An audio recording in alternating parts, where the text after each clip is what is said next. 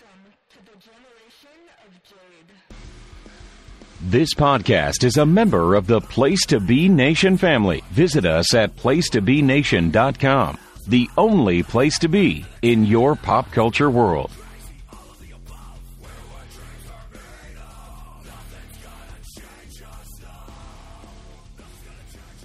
Place to Be Nation Wrestling Network. Welcome back to another great episode of Who's Next. Happy New Year, by the way. Also, it's our first pod of 2023, and we've got a lot to talk about because the last time we talked to y'all, it was right before Christmas, and so much has happened, so much has gone down in NXT, and we're going to break it down for you. But who's we? It's not me. It's not I. I cannot do this alone.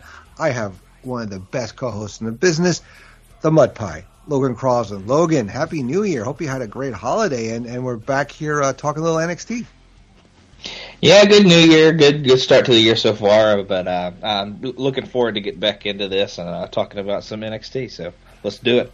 Yeah, there's a lot of uh, excitement there. I think a lot of uh, good stuff is coming. I think they, they really started off the year strong uh, with some great episodes, uh, some you know kind of new blood into the mix, which is something that uh, we love about NXT. We get a lot of that, and yeah, just just I think there's a lot of positives to to uh, talk about in this last month or so of TV. Okay. Cool. So let's go all the way back to December 20th episode of NXT. And this started with a recap of Roxanne winning the women's title the previous week. And really, we were still kind of reeling a little bit, I think, at the time.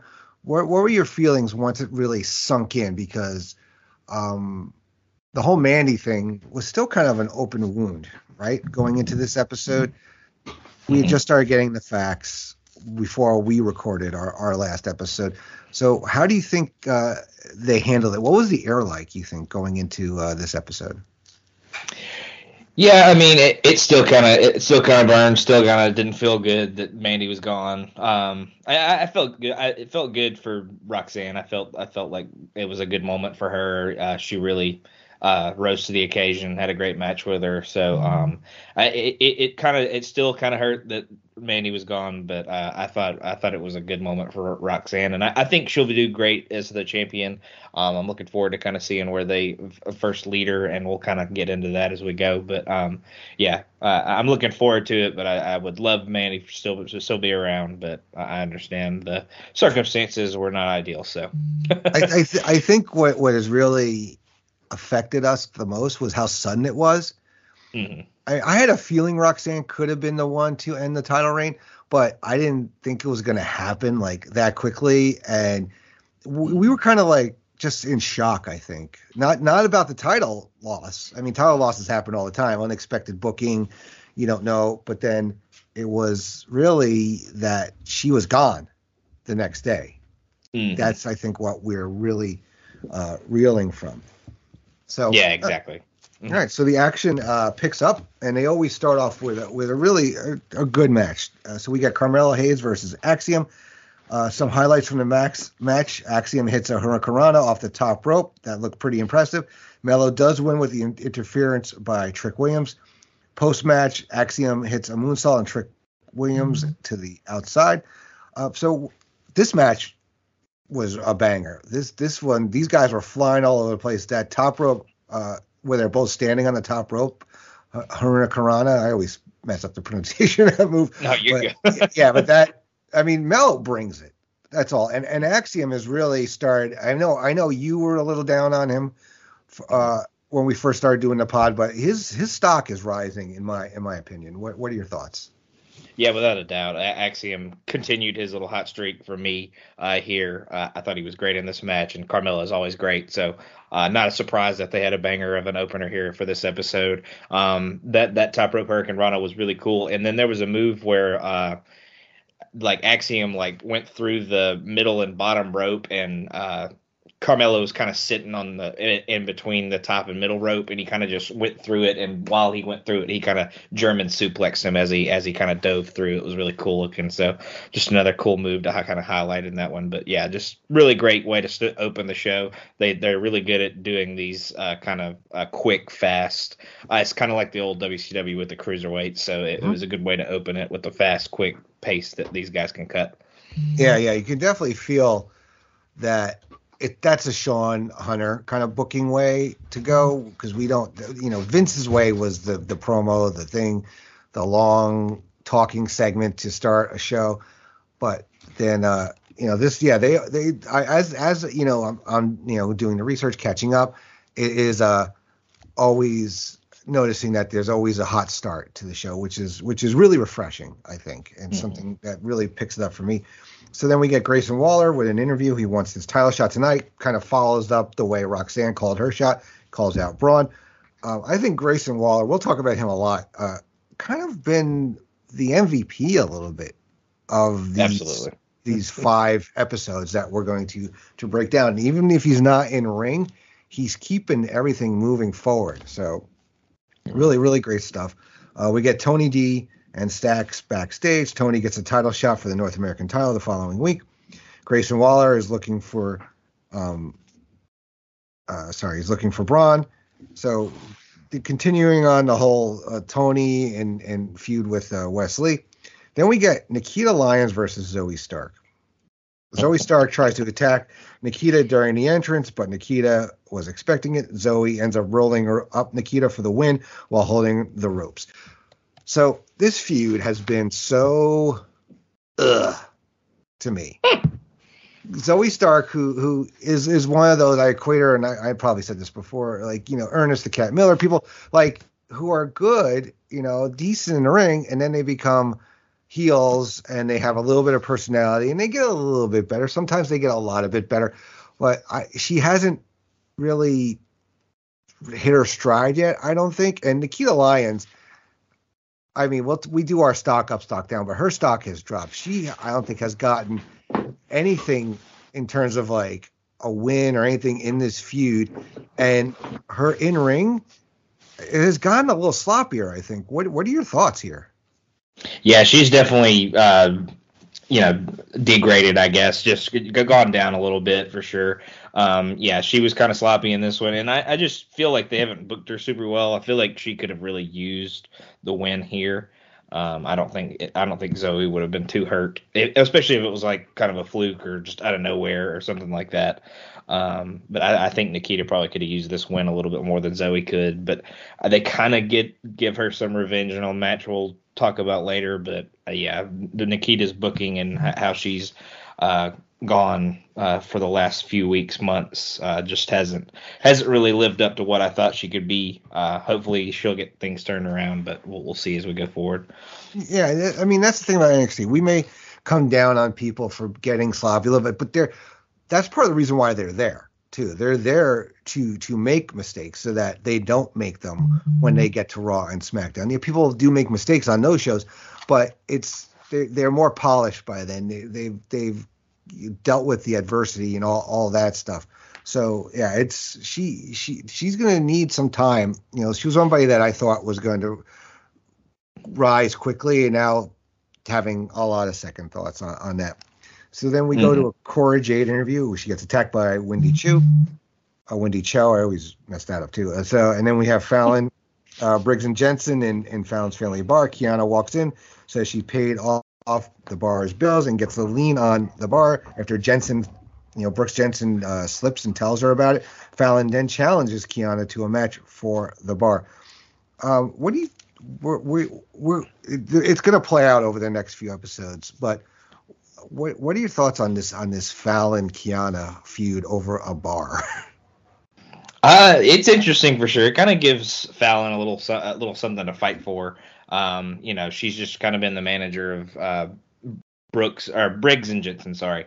Um, but uh, yeah, she's just kind of been their manager. She's had a few matches here and there, but not not much character thing. So uh, the fact that her family owns a bar and it kind of gives her something to fight for, I guess, is a is an interesting uh, thing. Uh, it may not be the most natural wrestling angle or anything like that, but uh, it gives this match stakes. Which, if a match has stakes, it's always a little better in my eyes. So uh, I, I was looking forward to the match that they had the next week. Yes, that's great. Great point. Uh, it, it also it gives them both something to do. It's like they're more than that. These these caricatures. Okay, Fallon, let's put some uh, you know cowboy boots on you and you know ripped off you know, jean cut off things and Fallon and Kiana, let's give you glasses and a briefcase. And now they're they're really starting to hone in on their on their characters, which mm-hmm. has helped. All right, then we go. Yeah, then we have a match for the NXT Women's Tag Team titles with Toxic Attraction uh, in a in a three way. Toxic Attraction, Ivy Nile, and Tatum Paxley versus Carter and Chance. We Kayden ends up pinning Ivy to retain. Ivy held her at her submission move, but end up rolling her up. I thought this was a fun match, but you know the the right. Here's the thing, like I'm I, I watched the match and I'm like, I only see two of these women at the moment getting called up like anytime soon, or or, oh yeah, doing something on the main roster, right? Because Toxic Attraction is kind of a little somewhat out of place down there now. I think because mm-hmm. they're they were on the cusp of of coming up, and I I still think they are. I think we're gonna get some stuff with them uh, mm-hmm. after on the episodes after uh, the, were the ones we're covering tonight, but. I, Ivy Nile and Tam Paxley are way uh, a bit away from from you know they still need a lot of work in the character. Uh, Ivy's in ring has gotten better, and Chance and Carter, I, I don't see it translating to to the main roster. I just think they're going to be they're going to get there, get lost in the shuffle, and they're going to be the ones that are going to be the ones jobbing every week. What, mm-hmm. you, what, what were you uh, feeling on this match? Yeah, I definitely agree with you about the translating and the main roster kind of stuff. Um, I thought the match was good. Um, I, I I like the creativeness of the finish because you know Ivy really had Kayden uh, in the in the submission and it looked like she was going to fade and we were going to have new champs. So uh, kind of open it leaves that open ended that maybe the Diamond Mine girls will get another shot at Carter and Chance eventually. Um, like you said, the Toxic Attraction girls are kind of I don't want to even say aimless because they're featured. Um, obviously, uh, we'll get into later. They have a they have a big match coming up uh, together. Um, but yeah, I, I kind of want to see a new leader, maybe, or maybe they just go up by themselves or some something to that effect. But they need a little they need a little help, I guess I'll say, uh, going forward. Yeah, I, I think that's coming too, uh, which we could yeah we we could talk about. Then we get a bunch of uh, packages, and backstage we get an Oro Mensah package, which is good. We start to see uh, a character evolve here, whether it's a character I'm going to like, I'm going to love. It's a character nonetheless. Uh, Booker T then interviews Roxanne about her title wins. It was a nice sit down that we had. Apollo Crews talks about his title match loss at deadline. Carmelo interrupts and says that he is next in line, and they challenge each other to a match. Then we get New Day backstage, and I really love this here. I pop big time when when I I don't know if you caught all these. I actually said that you know paused it to write all these down. So pretty deadly. You know, wants a title shot, and they told them that they have to get him everything that's on their Christmas list. So they bring them a bunch of presents, and this was on the list. Kamala's mask, Bart Gunn's Brawl for All trophy, Santino's Cobra, Ahmed Johnson's Legion of Doom shoulder pads, Stevie Ray's Slapjack, and the Honky Tonk Man. He was on the list but taken off, and they couldn't get Nailz' prison uniform. Uh, also, at the end, they, um, Xavier says he wants Tyler Breeze's selfie stick. I popped big time for this because you could tell that the, that these guys, especially Xavier, loves wrestling, and anytime he gets to do any kind of nostalgia pops, you get it from them. I, I, I am really loving this New Day run in NXT, especially with Pretty Deadly. Uh, what what do you think? Oh yeah, they have like super insane chemistry with them, so I've I've enjoyed it so far too. Um, yeah, and he, he said he needed the Breeze selfie stick for a thing that he had coming up, so I, I think that was probably a shout out to his little uh, up up up down down reunion that he had with uh, Cole and Cesaro and uh, Breeze that he, they had a couple weeks ago on YouTube. Um, but I like that little shout out. But yeah, just sending them to get all these random items, and they wanted him to get the the whole honky tonk man like the person, and he was like, ah, that was probably a little unrealistic. That would be kidnapping. So, uh, but yeah, just just great stuff. Good good chemistry between those guys. Yeah, it is fun. So then we get Alba running into Isla backstage, uh, and she blows red dust into her face, which kind of uh, messes her up. And then uh, we get a, a, clip of last week with Odyssey Jones, Malik, and Idris. They're running to Schism outside. And then Alba is in medical. Grayson is looking, still looking for Bron, going through. Then we get Indi Hartwell versus Elektra Lopez. Uh, Elektra end up hiding the brass knuckles in the turnbuckle and uses them to get the win. And then Alba gets cleared by medical, and we get Wes a Wes Lee interview talking about uh, Tony and Dijak. So, um, let's uh, actually let me let me say one more thing. So we get Sol Ruca versus Alba Fyre. Alba gets attacked by Hila in a Puma Smoke, injures her arm with Alba's bat, so there's no match. So in this whole uh, piece, this whole section of the of the episode, you know, we're not going to really talk about the Odyssey, uh, Malik, Malik, and, and Idris because we're really, you know, kind of down on those guys. Uh, before we get to the Alba stuff, any thoughts on the Indi Hart- Hartwell Elektra Lopez match? Uh, I, was I was sad that it got as little time as it did, but the fact that it was a cheat win, I guess I understand, and it obviously is featuring Elektra is that she's going to use any anything she can to get get wins and get herself to the top of the division. So that's a good uh, character and way way to go there. I'm sad that Indi kind of got so, somewhat squashed in that. I mean, I think she she held her own in the match, but it's it's it's sad to see her finally kind of emerge and get into the Iron Survivor match, only to end up driving to Elektra just kind of just to kind of feature her. But um, yeah, it, it was a, it was an all right match, um, but it was obviously just to propel uh, Elektra forward. Yeah, uh, with I, her new style. I, I, think they're I think they're they're building something with her, which which mm-hmm. which we will touch on uh, later on. And Indi, I think Indi's kind of in that, you know, she's been there a long time uh, she's she's she's probably ready. She's she's not to get thrust up into like you know title matches or anything, but she's she's good. She could be you know like like we've talked about. She could be a new member of Damage Control, where they could use like a bigger, a taller girl in that in that faction to maybe be their their enforcer kind of thing. And I, I can see her in that role. Uh, what about the uh, the Alba stuff here? With uh, uh yeah, I mean, this is a this is a feud that they keep uh, you know tempering and and every time you think it's it's like oh this is it that they keep kind of uh, moving it forward even more. Yeah, I, have enjoyed the stuff that they've had together. Uh, I would have thought that the last match would have been the ending of it, just because it kind of was definitive and seemed like you know I, Isla was won and she was going to move on and kind of do her own thing. But I'm not disappointed to see it go. I thought that match was pretty good uh, for all things considered. So uh, it was good to see, it was good uh, to see it go forward. But I could have seen it ending when it when it uh, we, we thought it had previously. Yeah, yeah, it's it's it's the the feud that keeps on giving, I guess. all right, so then we get a backstage with Chase U, where all the students are lined up to give Andre presents. Andre is allergic to fruitcake and yells at one of the students. So half the line, uh, half the students get off the line because they all have fruitcakes. Duke then tricks somebody else into uh, giving him this present for Andre, which has a number one professor plaque. Then we go to Briggs, uh, Jensen, and Fallon with, uh, um, sorry, Briggs, yeah, Josh Briggs, uh, Brooks Jensen, and and Fallon interview. They get interrupted by Kiana, and I forget the girl's name who's with her. Do you know? Do you know her name? I can't remember what her name is. She's and, just like Kiana's assistant. I can't yeah. Remember. It starts with a T, I think, but I can't remember what it is.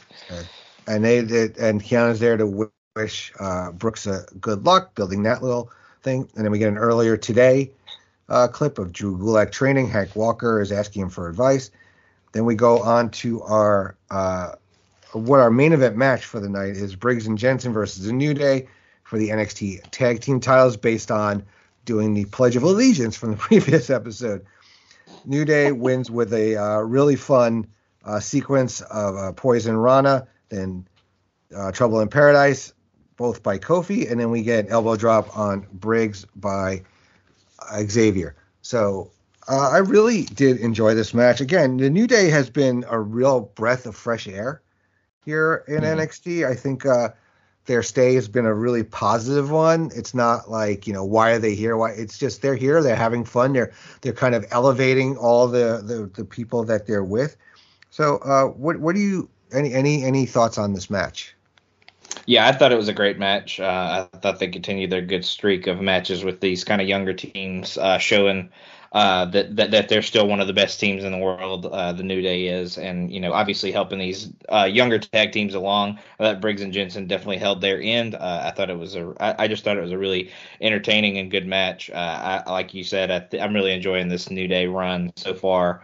Uh, I think I think it's a good move to have them down there. Kind of reinvigorated them a little bit too. I think it makes it. I think they're. You can obviously tell that they're having a ton of fun. So um, I'm glad that they they are down here and they're having these kind of matches with these teams to give them a little bit more experience with a, a more experienced team. So I mm-hmm. really enjoyed it.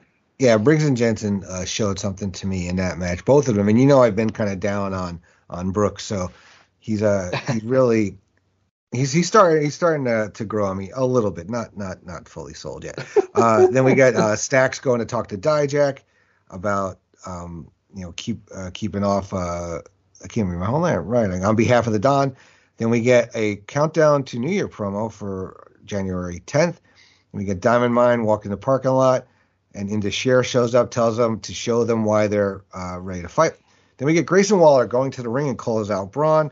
Bron then shows up, goes to spear Grayson, but Grayson had had on a big coat all night, and we know why because after the spear, um, Bron seems like he's kind of uh, knocked out a little bit, and he had a metal plate under his coat, and that was the whole trickery by our number one contender, Grayson Waller, and that's how we end the show.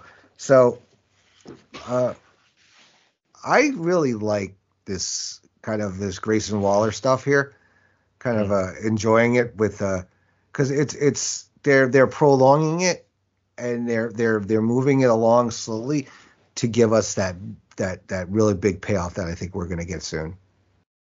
Mm-hmm. And, and and he's constantly outsmarting him. It seems like he's always catching him off guard. Uh, obviously, always has is a one step ahead of him, so that's good to see.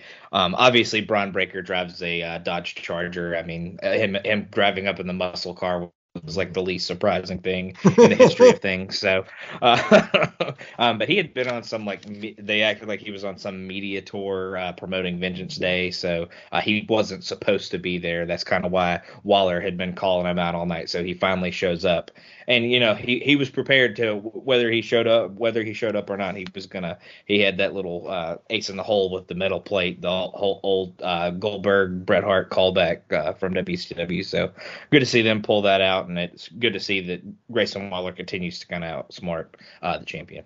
Yeah hopefully uh, you know Bron doesn't kick him in the head to end his career well, I'm sure he'll talk about it in books and podcasts for the rest of his life if he does so. All right, so that concludes that episode. So we move on to NXT that aired on December 27th. This is actually taped. Uh, so they can give everybody that you know nice holiday break for Christmas, and it opens up with JD McDonagh versus Julius Creed, and we get JD, I mean, sorry, excuse me, Julius winning after a hard fought match. Could it be that you know, JD is heading out of NXT. Uh, Sher comes out and challenges them to a match at New Year's Evil, which is just the subtitle of uh, the next week's episode. Um, this was this was kind of a big win for for Julius Creed. Like we talked about the, how they starting off the the shows with a, with a good match, and this one was was no different. Um, but this is all the only time I think we see JD in this uh, this all the episodes we're going to talk about tonight. Uh, do you agree that you think that uh, he could be uh, done in NXT? Yeah, I mean, he, it seems like they might be phasing him out. I, I don't know. I, I was very surprised to see him lose this match. I figured it would be you know he would win by some kind of interference like he kind of did the, the, previous time these two fought. Um, but it's a big win for Julius, like you said. Uh, another great match. Like like I said, like we always say, McDonagh's awesome. Um, he he he can pretty much get a good match out of pretty pretty much anybody. So, um, uh, but uh, Julius is definitely the better in ring guy of the of the creed so far. I would say, uh, not not that Brutus is all that bad, but I think Julius is definitely the alpha of the team, uh, for sure. Um, but yeah, just another great match to open this up. Very surprising result, I'd say. Um, but uh, we'll see where JD goes from here. Uh, I don't, like you said, I don't think we see him again. But uh, hopefully, hopefully he's not gone from this uh, this uh, world of NXT yet. But we'll see. Yeah, maybe he could. Job is just there. There are guys or g- girls that you, you see and then you don't see them again for a little while because there's only so much TV that mm. they have. So it is it is uh, within the realm of possibility. But we'll talk about him maybe later on as well. So we get a Tony D inter- interview. Uh, Stacks tells him he took care of Dijak last week. Then we get a Schism promo on Odyssey, Idris, and Mal- Malik. Then we get Cora Jade versus Wendy Choo. Wendy is very aggressive and extremely pissed in this match. Wendy ends up winning with a full Nelson slam. I really like the fire that Wendy shows in this. Cora, I'm I'm I don't know what they're doing with Cora right now uh, is she maybe treading water at the moment? Because she's kind of been doing some really great character stuff, but she has not been winning at all. So, um, what do you what do you what do, what are your thoughts on this one? Mm-hmm. Yeah, yeah, it's kind of confusing. You would think she would be a natural first kind of uh, person to face Roxanne. So, um, kind of weird to see her lose this match. I mean, obviously, it's good. It's kind of it kind of writes itself because you know she Wendy Choo had kind of gotten taken advantage of with her old cup water or whatever was in the cup in the face in the last match. Mm-hmm. Um, Cora kind of took advantage with that. Um, but yeah, you would like to kind of see Cora maybe get the win here and uh, kind of propel herself forward to a title match. But uh, maybe they're going to keep this going. Maybe they'll have a more kind of hardcore kind of match uh, uh at a premium live event or one of these special episodes of uh, of NXT that they have every now and then. Um, but uh, yeah, you, you would you would think Cora might be going for the title, but and honestly, after Vengeance Day, she might be the person that ends up being the number one contender. But um, definitely a weird result here. But uh, it's good to see Wendy kind of get a revenge at the same time. Yeah, Cora seems like maybe she'll be lurking always mm-hmm. around around it. I guess. Um, yeah, because she's she's somebody that uh, I think, you know, she she's young, she's got plenty of time, but she's somebody I could see, you know, having a run this year with the, with the title, and maybe, you know, by this time next year, she could be up on the main roster. Um, mm-hmm. Yeah, so, sure. So we get uh, Ikemen Jiro to, with a, gives a promo about his jacket and Scrypts. We get Fallon getting ready backstage with Briggs and Jensen. Jensen has a new fancy shirt. Then we get uh, Jiro versus Scrypts. Scrypts enters from behind in the in the ring. Scrypts wins with a well hit flipping uh, sit down splash, lays the jacket on Jiro. I I like Jiro. Don't get me wrong. I think his character is, is a bit ridiculous. Um, but and then we get Scrypts, who uh, you know we haven't been that all up on. So, uh, what do you what do you think of this one? This was a, a decent high flying match for what it was. Yeah, it was a decent, like exactly what you said. It's a decent match for what it was. Um, I, you know, Jiro's obviously uh, definitely a lower card kind of guy. Uh, he's not going to get too many wins, and if he does, it'll it'll be surprising when it does happen. He got, I think he beat uh, old Big Body Javi a couple weeks ago, so uh, he has gotten a win uh, in the podcast history so far. So, um, yeah. and Scrypts, you know, still kind of low on him. I still think the whole outfit's stupid. The the calligraphy character is dumb, but um, I will say he hits one hell of a, a Molly yeah. go round. Uh, that that that move is pretty sick, uh, and he hits it pretty proficiently. So I, will give him that at least. But I'm still just not really caring about the whole the whole character and the whole thing. So yeah, um, his his in ring is good. It's it's the outfit. It's the you know Scrypts as a character does not seem like a heel character. Yeah, exactly. You know, it's it's more of a babyface gimmick to me. Uh, mm-hmm. Do you think Kushida leaving was like the biggest, of the worst things that could have happened to Jiro? Because they were starting to build Jacket Time up. You know, I didn't love the name, but I, I kind of liked them as a tag team. Do you think that was really they're going to have to figure out, kind of similar to what happened with with um, you know Wes Lee, where they had to figure out you know what his place is going to be do you, do you think uh, they'll figure out what to do with this guy at some point? Like, I, I really don't want to see Yoshitatsu 2.0 with him. He's, he's he seems really good, and he's and he's got a great uh, you know personality. Um, but I think I think Kushida leaving, they just kind of don't know what to do with him now. Yeah, yeah, I, I, could get that, but you know, I think Jacket Time only had a ceiling of so far at the same time, so I, I think he's kind of where he would be, anyways. He's kind of a, you know, he's mostly a comedy kind of guy, so uh, he has his place, and he'll always have a spot on TV. They'll always kind of use him to put over the next guy, and he's good at doing that. So, yeah. um, maybe he'll catch on. Maybe he'll get a character, or he'll, you know, evolve himself to a point where maybe he'll he'll catch on a little bit more. But I, I think his ceiling is about where he's he's at right now. Just the language barrier. Just I I, I don't know. Uh, he's kind he's small, you know. I don't unless they do like a revamped cruiserweight division or something like that at some point. I don't really see him going much further. Yeah, yeah. Not like I, I think Jacket Time would have been like uh, you know a, a, top tag team. It's just there all yeah. are so few like tag teams, so to speak. I guess these days in NXT that they would have been they would have been somebody like you know to that would be out there against a Gallus, against you know another yeah. team like coming in, and and they would have been on TV a bit more, I think, and would have put yeah, on. They, they, mm, you go ahead, sorry. No, no, it's okay. No. I was I was pretty much done. Yeah, I, I, was just gonna say, and maybe they could get like a sneak title reign, like maybe the Vaudevillains did back in the day. You know, they didn't hold the belts for very long, but they kind of snuck up and won the titles from Blake and Murphy, I think. Uh, so you know, they, they could have been, they could have played that kind of role, I, and you know, Kushida probably would have come out of that and been a heel, and probably could have gotten a little higher than Jiro could have, but I don't know. yeah, what could have been? Who knows?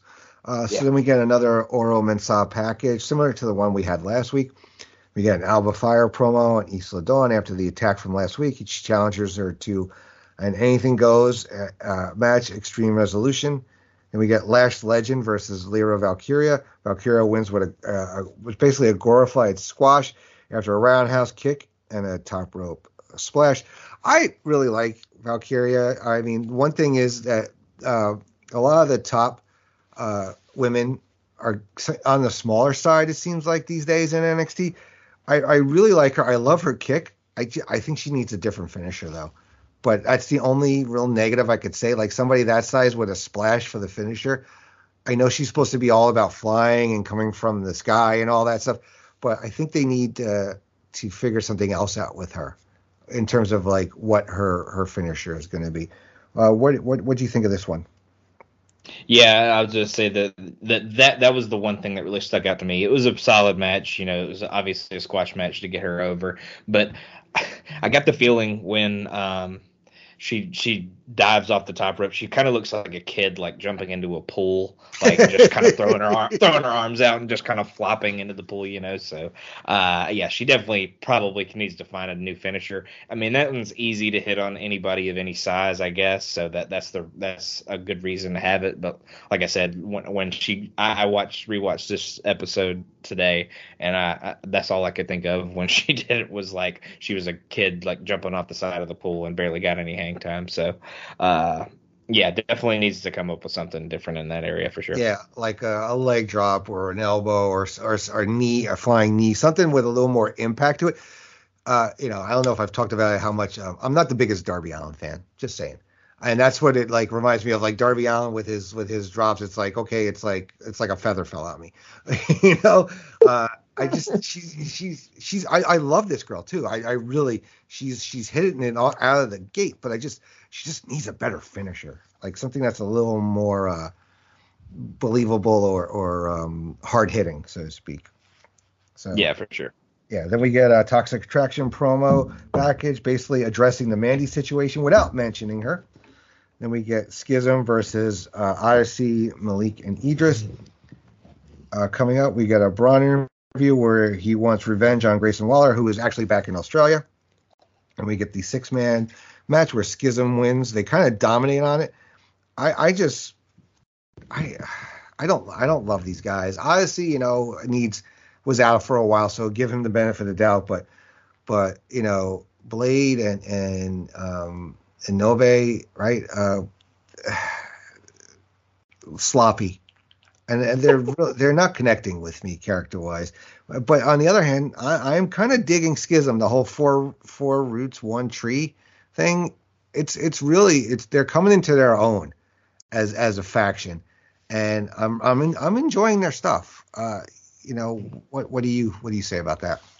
Yeah, this is a tale of two different teams. Like Schism's kind of getting it all together. They're they're they're they're getting along as a team. They're definitely uh, they're they're definitely building uh, to something uh, that they're they're doing well in the ring. Their their segments are going really well. So, and then you have the other side where I think it just continues to kind of just be aimless and uh, uh that they're not really connecting with anything. Uh, Blade is continually sloppy and doesn't really seem very confident in the ring with himself. We kind of talked about that last episode. Um, mm-hmm. But I, I, think I think Odyssey definitely needs to break out of this because I think he has some upside. But these other two guys are probably going to be the team that gets squashed by every other team that exists in NXT. So, um, and that's probably where they should be and should stay until they kind of improve a little bit. But uh, I think Schism's definitely headed in the right direction. I think most of their stuff has hit with me lately. So, um, but yeah. Mm-hmm. Yeah, exactly. So then we get a Carmelo and Trick interview. They uh, cut a promo on Apollo and Axiom, basically. And we get Fallon Henley versus Kiana James in the battle for the bar. I thought both ladies wrestled a really good match. Fallon wins after Kiana hurts her her her ankle and she gets hit with the running kick. Jensen is conflicted though about Kiana taking the loss and Fallon taking the win. I what do you think of the result here? You think it was it was the right call, the right direction to go in?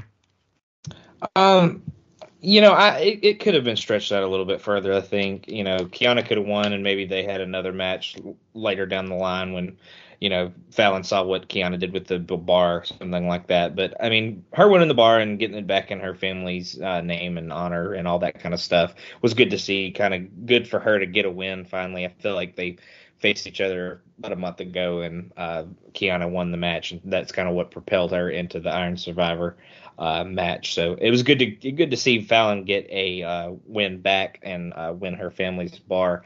Um, but I do think this could have been extended a little bit further. Yeah, yeah. There, there's definitely this is playing out into uh, a direction I didn't think it was going to go in uh, that we're going to see over the next few episodes. So I'm kind of curious to see where this is going to go. Mm-hmm. Uh, so we get a, a Roxanne interview, basically a baby a baby baby face champ type type uh, thing like you'd see from somebody like her, the underdog. Then we get an Isla Dawn package on Alba Fyre.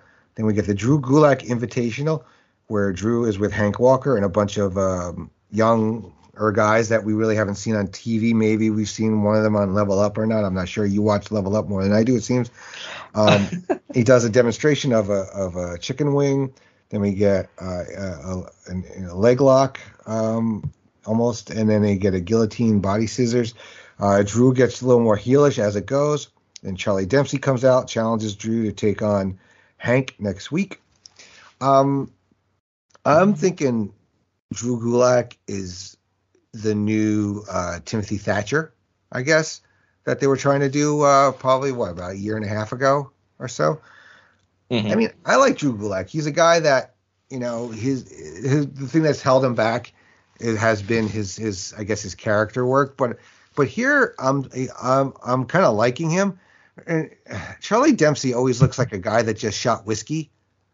You know, like he's got that like you know when you take that like shot back of like whiskey or mm-hmm. bourbon and you got you know you got that that thing with your teeth, you know, like that, that that's what Charlie Dempsey always looks like to me. Like he just shot whiskey before coming out.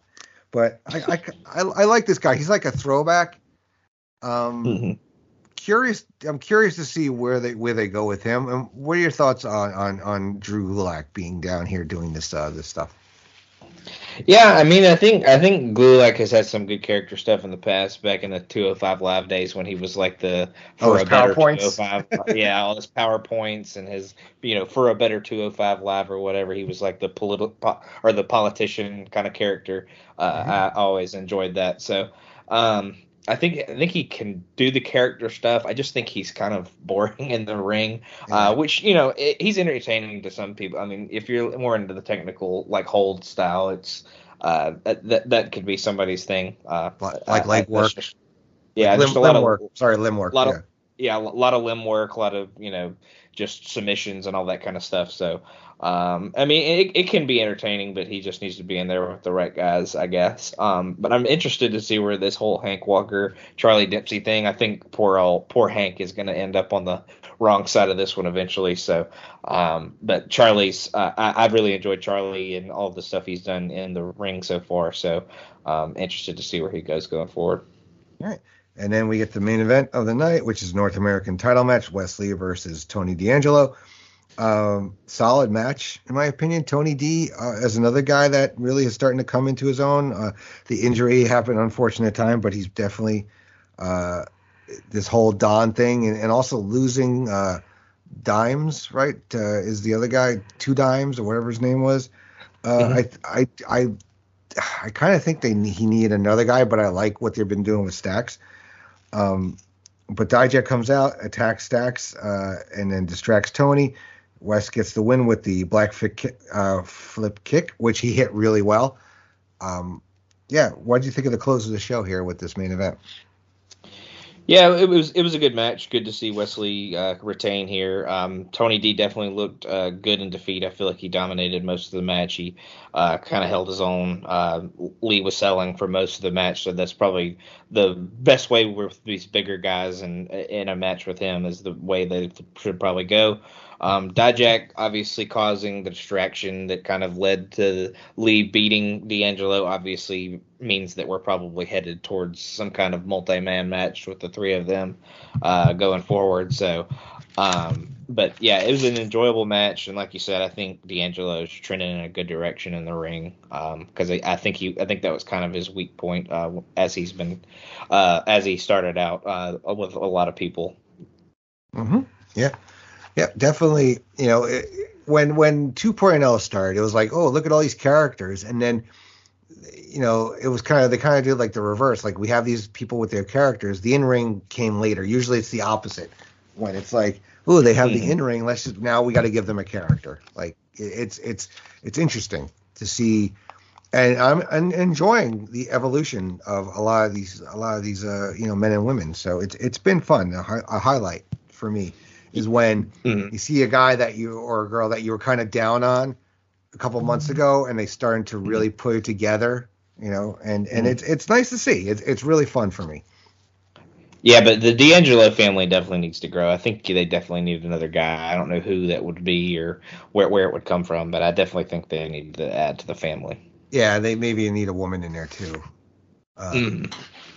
uh, all right, so we get to the uh, next episode of NXT, which aired on January 3rd. Starts off with a 2022 highlight package with all the title changes, new arrivals, big moments, and heel turns. And our opening match is Carmelo Hayes versus Apollo Crews. This was a tremendous match. Mello gets the win after a code breaker and then his leg drop. He didn't hit the leg drop though as well though. Yeah. And then we get uh, you know, Axiom coming in and attacking Trick and Mello post match. Then we that leads into Trick Williams versus Axiom. Axiom wins with the golden ratio kick. Trick does did look better though in this loss. Mello and Trick then attack Axiom post match, and Apollo makes the save. This was a really great start to the episode. Uh, we had one great match, one good match, and you know Mello, uh, he didn't miss, but he, he, he he didn't miss completely. How about that? you could kind of see yeah. on his face too. He's not used to, to that happening to him too. You could kind of see it on his face, but they, they recovered well, and the you know production showed the uh, the right angle. So uh, you know, what, what do you what are your thoughts on the start of this episode? Yeah, Mel- Mello don't miss, but he did graze on this one. Yeah. he he, bar- he barely caught uh, the chrome dome of Mister Crews. Um, but um, yeah, another really solid match from Carmelo. Uh, Apollo obviously held held his in as well, but Carmelo continues to stand out. Have these opening match uh, bangers that kind of start these episode out. So uh, really enjoyed that. I, I kind of liked that it transitioned straight into the Axiom Trick Williams match. Um, they had a pretty good contest as well, obviously to kind of put uh, Axiom uh, over and maybe to lead to a tag match in a future week uh, between these four. Um, but yeah, Trick Williams definitely held his own in that match, but um, Axiom uh, got the win uh, with his uh, golden ratio. So, um, yeah, just another solid and awesome start to another episode. So, for sure. Yeah. And we get the New Day backstage. They're still trying to make Pretty Deadly get them stuff, including the Big Boss Man's nightstick. Um, yeah, it's it's uh, and then Schism shows up. Great banter between uh, the New Day and uh, Schism here. We get Kofi challenging Joe Gacy to a match. Then we get a recap of the North American title match from last week. Stacks was taken by Dijak. He gets interrogated while handcuffed, and Dijak ends up leaving him with the key. Stacks does not give up the Don. And then um, we get Chase U training with Drew Gulak. Andre confronts Drew and shuts it down right away.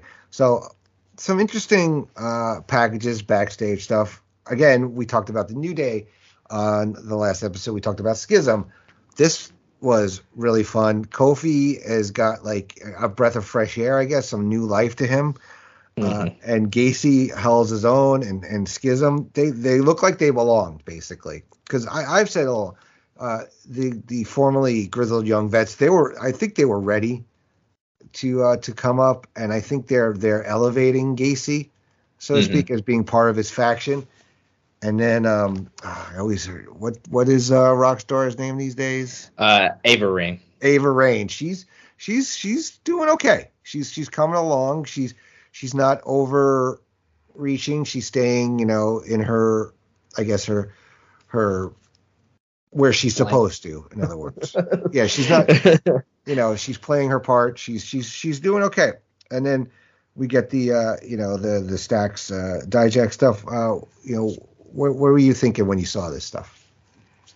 Yeah, yeah, yeah. I, I thought Schism held their own in the backstage segment. Um, New, New Day's obviously really good at these little backstage segments where they can kind of make fun of the other team, but also be serious and kind of challenge them to do a match at the same time.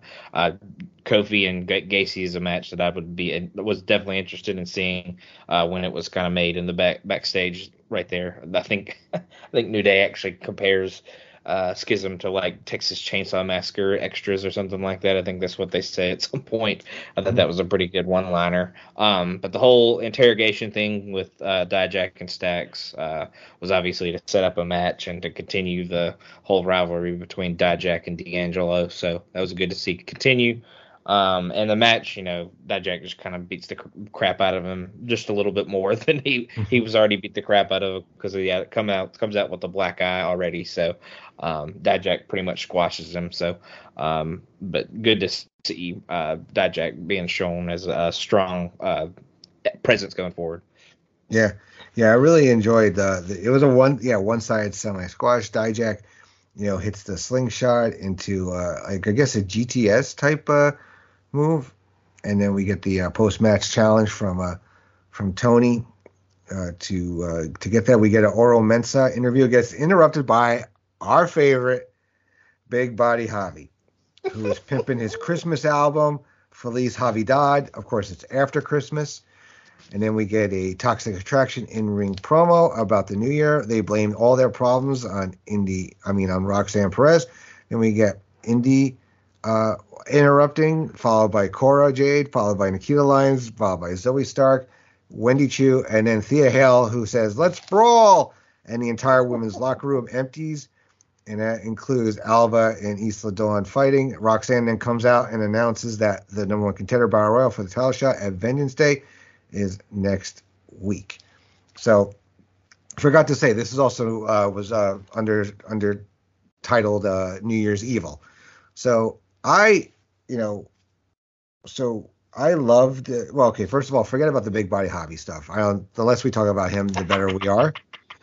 Uh, if you want to talk about him, you can. But um, I really, this is one of my probably out of all the the segments, this is probably my favorite. It gave the the women's division a lot of shine.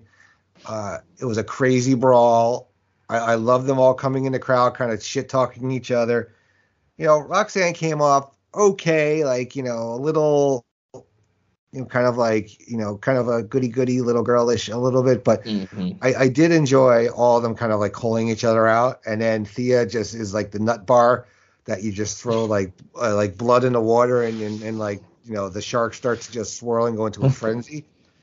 Uh, yeah, yeah. Did you did you like this uh, as much as I did? Yeah, I, enjoyed uh, seeing all the g- different girls uh, emerge in the crowd. They kind of each there's like you know stairs all around the arena. So like one popped up from one side, the other one put you. Then they were constantly chirping at each other, and you know Thea coming out and saying "girl fight," and they all kind of go at it um, was a good way to set up the battle battle royal that we'll have for the next week for the number one contendership. Um, but yeah, I, I, enjoyed the segment for sure, and the big body Javi disrespect is just appalling. I can't believe you. I'm just kidding. I'm just playing. uh, Logan's got jokes tonight. All right. Then we uh, they continue on with Alba and Isla fighting. They brawl you know, backstage. Then they uh, they go outside. They go into the warehouse, and it mm-hmm. actually starts their extreme Re- resolution match. And it was a crazy fun brawl. These girls beat the snot out of each other, basically. I sure did. Uh, Alba ends up missing a swanton. I think she was supposed. I, I don't know. She she misses a swanton onto the table, kind of nicks her a little bit, uh, similar to to Mello. Uh, not a little bit hits it a little bit better, but then ends up pushing Isla through the table and then gets the win. Uh, this was crazy, I thought. And again, you think it's over, but this this I was kind of surprised Alba got the win here as well. Uh, wh- what were you thinking here? Yeah, I was surprised Alba got the win for sure. I think I texted the like main group chat they were all in the, the night that this happened. The the brawl before before the match was just amazing. Like it just, they went everywhere. They beat the crap out of each other. They hit each other with all kinds of weapons, two by fours, chairs they were just going wild. And then they eventually just ring the bell and start the, you know, falls count anywhere, anything goes uh, extreme resolution match that they had.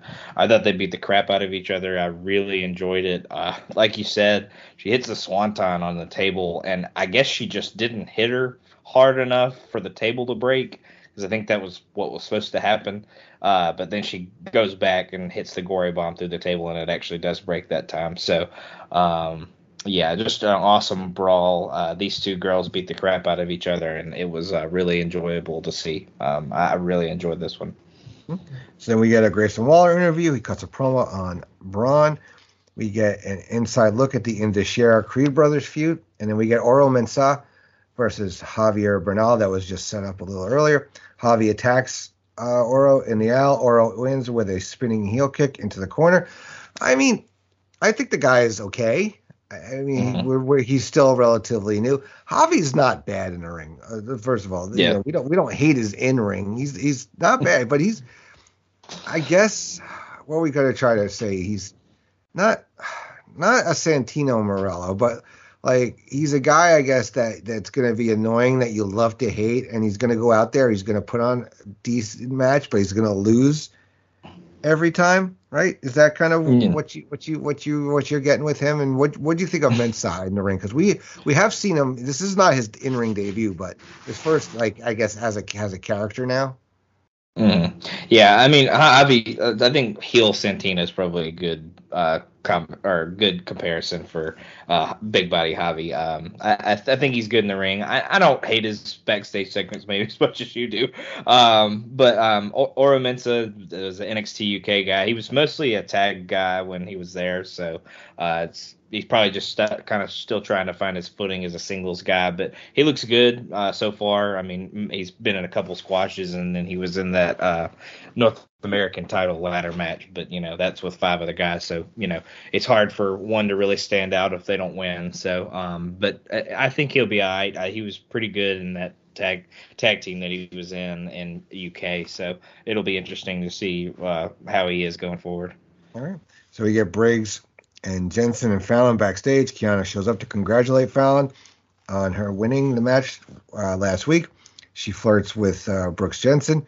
Then we get NXT Anonymous showing Carter and Chance at Medical. I don't know NXT Anonymous.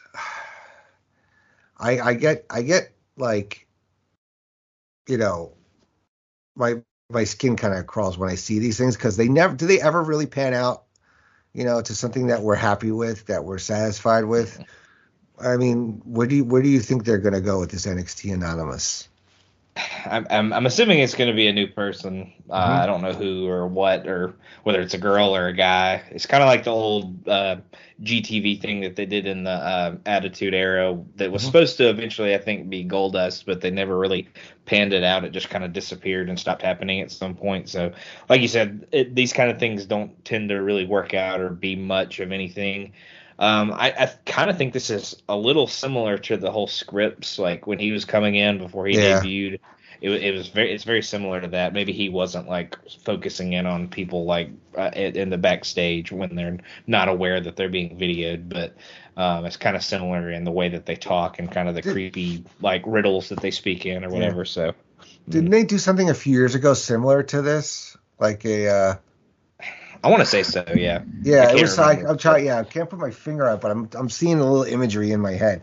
So we'll try to look that up for everybody and see if we can uh, find that. Uh, so Andre Chase versus Drew Gulak.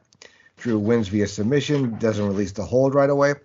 Then we get Wes Lee interview, talks about Dijak and Tony G. Then we get Kofi Kingston versus Joe Gacy in a, in a pretty solid match. Again, Joe Gacy is another guy like Tony D, where he uh, his in ring is getting better, and Schism tries to interfere, but Xavier stops him. Kofi gets the win with Trouble in Paradise, and we get Drew Gulak with Hank backstage, and Hank is uh, a little kind of like taken aback by by the way Drew is uh, been acting, and they get confronted by Charlie Dempsey.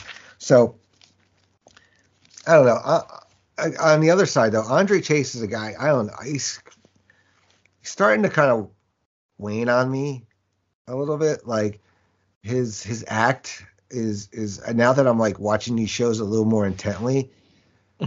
It's I, I'm trying to figure out where where they're going to end up with this guy, and I, it's kind of like I, I kind of want the uh, the whole thing with Duke to kind of uh, play out finally. I, and I think Thea is fine in, in the role here, but but Andre, does he's like he just gets pissed off and swears a lot. Really, it reminds me of some of my teachers from high school, I guess. But but you know, it's just it's something that I'm I don't know. I'm starting to see holes in it, maybe.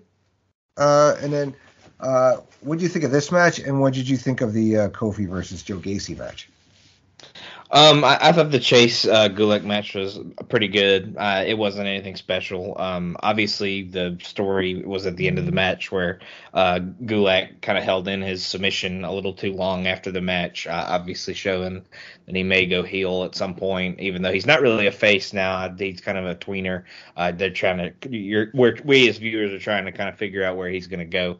Um, uh, go forward, but yeah, I get, I get your your hesitancy with uh, Mr. Chase, but um, yeah, and, and I'm, I'm kind of with you. I kind of want to see this whole uh, Duke Hudson thing kind of play out, uh, where wherever it's going to go, however it's going to go.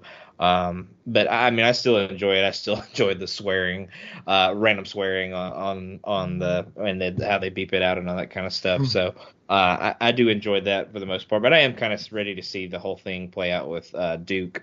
Um, and the Kofi Gacy match was good. Like you said, I think Gacy kind of took a step forward, uh, showed that he could hang with Kofi in this one. Um, I won't say I'm. Ex- I, I won't say I was uh, uh, taken aback that Kofi won, but I, this would have been a nice spot to kind of see maybe Gacy uh, get get some help from Schism and sneak one out, so maybe they could get a title shot down the line. But um, Kofi winning obviously pushes that forward and kind of sets them up for uh, continuing the thing with Pretty Deadly, and maybe that'll lead to another match with them. Yeah, I think what happens on NXT with the New Day, I think, does not affect their standing or their booking. uh, up up on on the main roster, right? In my in my eyes, Uh, at de- least when, when I not. see that, because they don't when they're when they do appear on the main roster, they don't have the NXT tag titles with them, correct?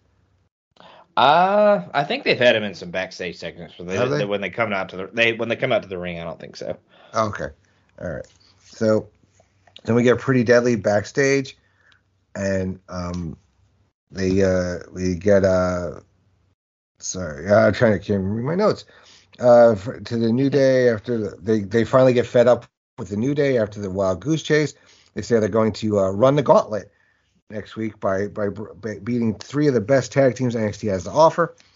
And then we close the show with the Grayson Waller Effect talk show. Bron Breakker is the guest. It ends with Bron basically punching Grayson, power slamming him, and then a uh, top rope uh, sopecita on him. Basically, Bron gets his his revenge for the whole metal plate thing here, extending uh, this feud even further. Uh, again, talking about Grayson Waller, he he is so damn good on the mic, and such a the guy you love to hate. So he's really been the uh, the star of this feud so far.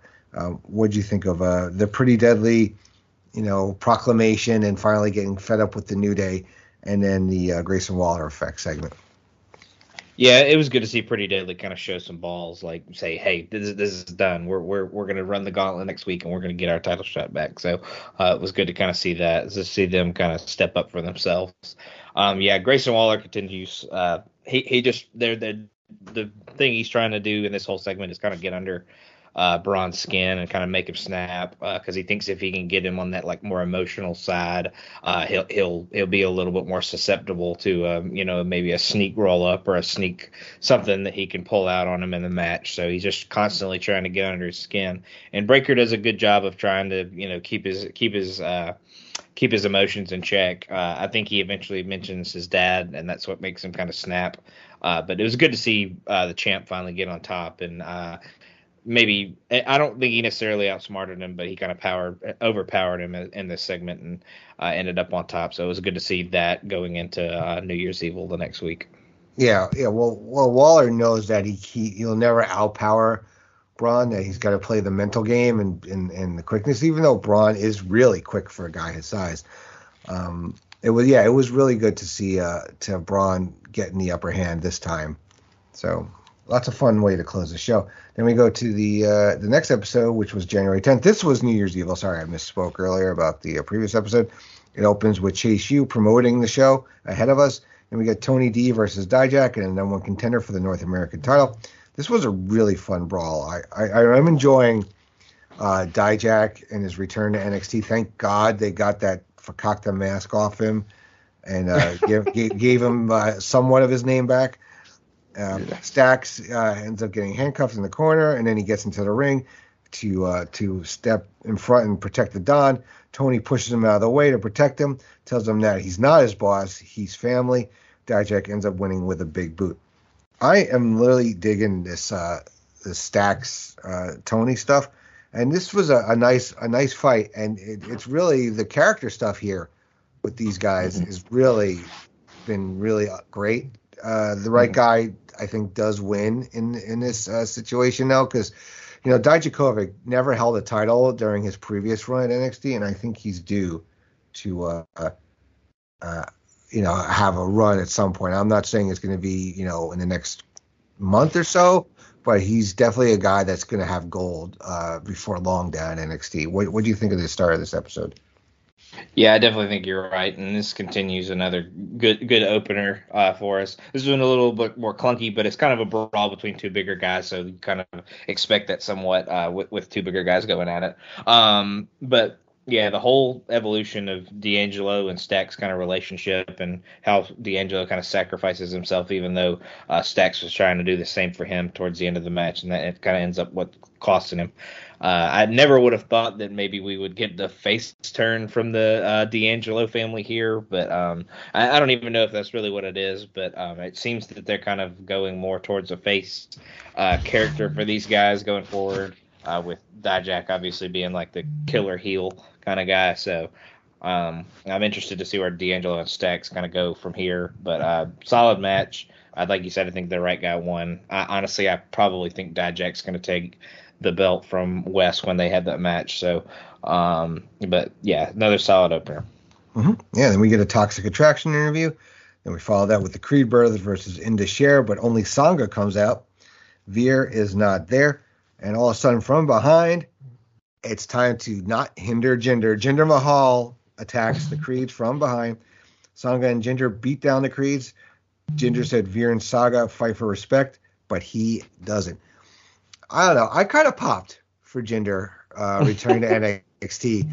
Uh, I, I, he's a guy that I think needs to be in a faction, needs to be part of a group to be a little more successful. And I, I what I what I like about him coming down is that I, I think we're getting we, we we're going to run the danger though of getting faction heavy because there are you know a few factions in yeah. the main roster. There's a few hack. There's factions possibly coming back together, but you know Jinder getting the uh, you know involved with Indus Sher, maybe you know they get Shanky some seasoning and uh, get him make him a little tougher looking than looking like this giant uh, you know overgrown baby face. Um, I kind of I kind of like Jinder being down there uh, because it's a nice uh, dichotomy where Veer and Sangha are, are these tough guys and they're they're heels, but they're kind of a respectable. They they they're they're gentleman heels, I guess, so to speak. And you have Jinder's just like I'm just gonna fuck you up. You know, I don't give a shit. I'm just gonna I'm just gonna beat you down. Um, what are you, what are your thoughts on Jinder returning here and and this uh, and him because uh, what something's what is all going on with Veer? Like, is he really that hurt where he can't wrestle? Is this all storyline?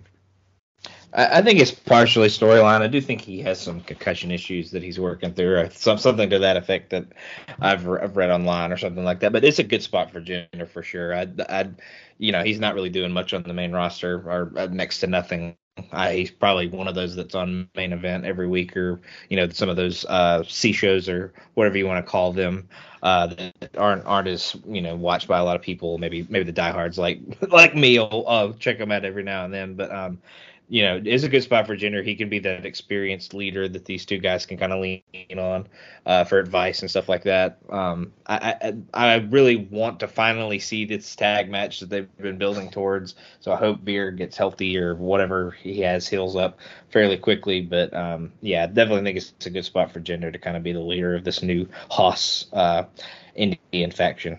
That now I don't. We haven't talked about this guy at all for a, a while.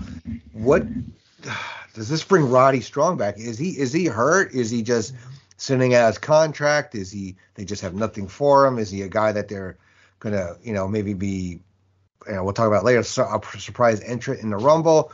Like who knows? Like but is this maybe to even the odds a little bit with uh, now being with Veer and Sangha?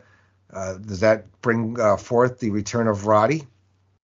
Yeah, this could definitely bring Roddy back. I think they could, you know, the Creed brothers could see uh, we're outnumbered, so we need to get our our, our leader, our our head guy back, uh, the head of Diamond Mine, uh, back in back in the fold and help us out with these three guys. Maybe they do eventually have the tag match, and Jinder kind of causes the win for Indus Sher or something, something to that effect, and that's what kind of brings Roddy back. They need that third guy to kind of even the odds. So um, I think uh, Roddy's probably just healing up injuries that he's had throughout the years that he's just kind of ignored. You know, probably got a couple of things worked on, uh, and he'll be back before too long. Maybe maybe he's helping in the PC a little bit too, uh, while he's recovering, recuperating, recuperating uh, through that. Um, but yeah, it'll be interesting to see if that's kind of what brings him back. All right, very good.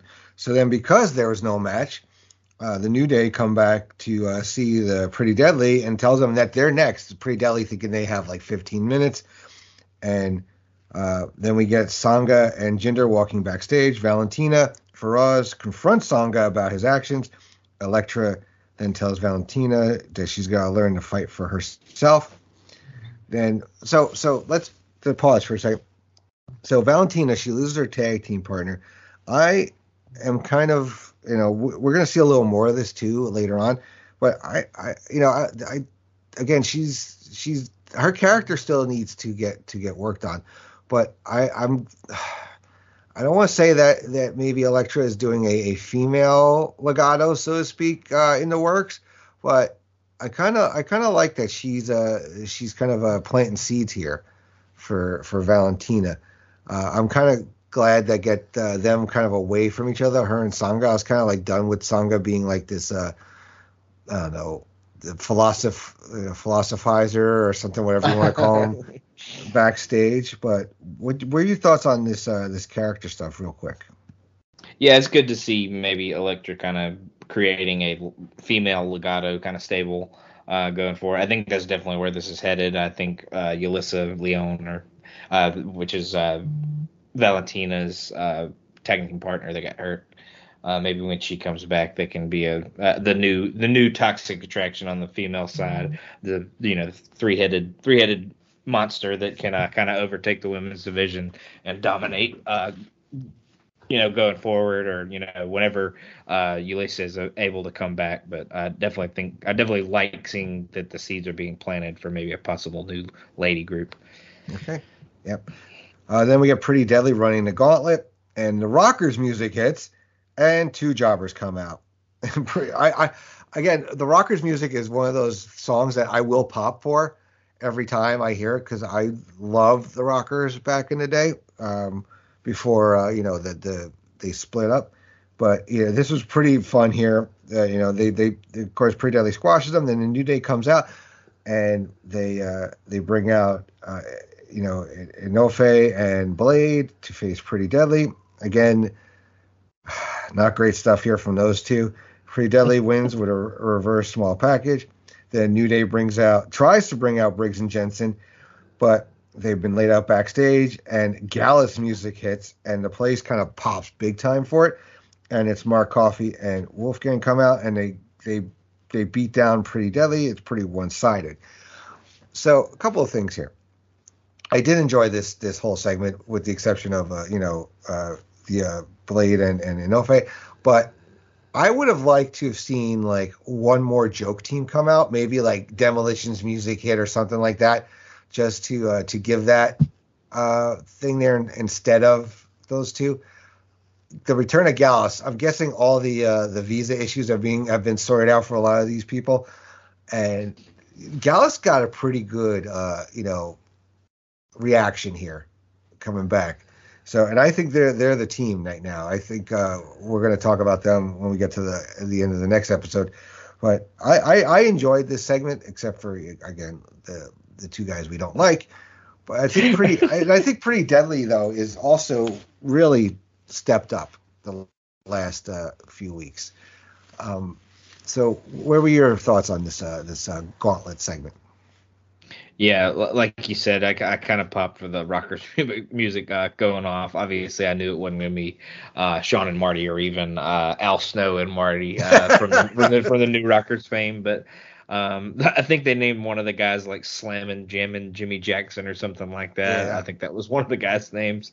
Um, but yeah, that was obviously a little squash. I think Enofe and Blade looked a little better in this, but I think that was probably uh, pretty deadly bringing them up to uh, their level. Uh, obviously, but yeah, Gallus got a pretty pretty good pop. I, I was I was ex- I was somewhat excited to see them back. Uh, they're not my favorite. Uh, they were never really my favorite in NXT UK.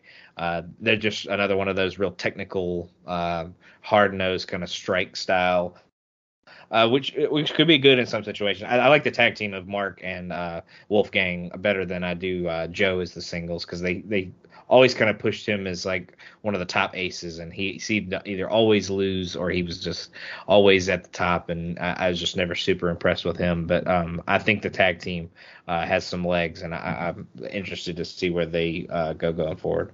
Yeah, yeah, I'm excited to see them. I wish I could have seen more of them in NXT UK. It was something that I always wanted to uh, to get around to, but I never really got uh, to uh, do, watch it too much. So then we get the Creeds uh, in medical. Ivy is again trying to stop Julius from challenging uh, Jinder, and then we get um, Carmelo Hayes at the diner, kind of similar to what uh, you know Apollo was doing. Trick is there with a mask on. Then we get the countdown to New Year's, which is revealed, and it's the return of Tiffany Stratton. And I'm just going to say a couple of things look different if you know what I mean. Uh, All right, because you know I don't know if she was really injured, uh, but definitely looks like she's uh you know had some work done, so to speak. Uh, She's the whole Ivy thing. a little more buxom. yeah, she's a, a bit more buxom. Uh, she's somebody I was high on anyway, though. To to to Yeah, uh, before she went out, so I'm I'm I'm glad to see her back because there is going to be I think turnover uh, soon, especially with Mandy being gone now. There there is a need for for somebody else to step up and be that glamour, that that that kind of that role, the the the mean girl, I guess, the pretty mean girl. Mhm. Uh, I, the Carmelo stuff was fine. You know, uh, I mean, As long as he doesn't go that- fishing. Yeah, yeah, just don't go fishing.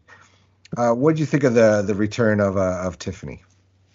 Uh, I was really excited to see her come back. Uh, I think she was kind of really catching some fire uh, when she when she got hurt or went out and or you know whatever she was doing, getting her uh, her assets uh, improved or something, whatever you want to say.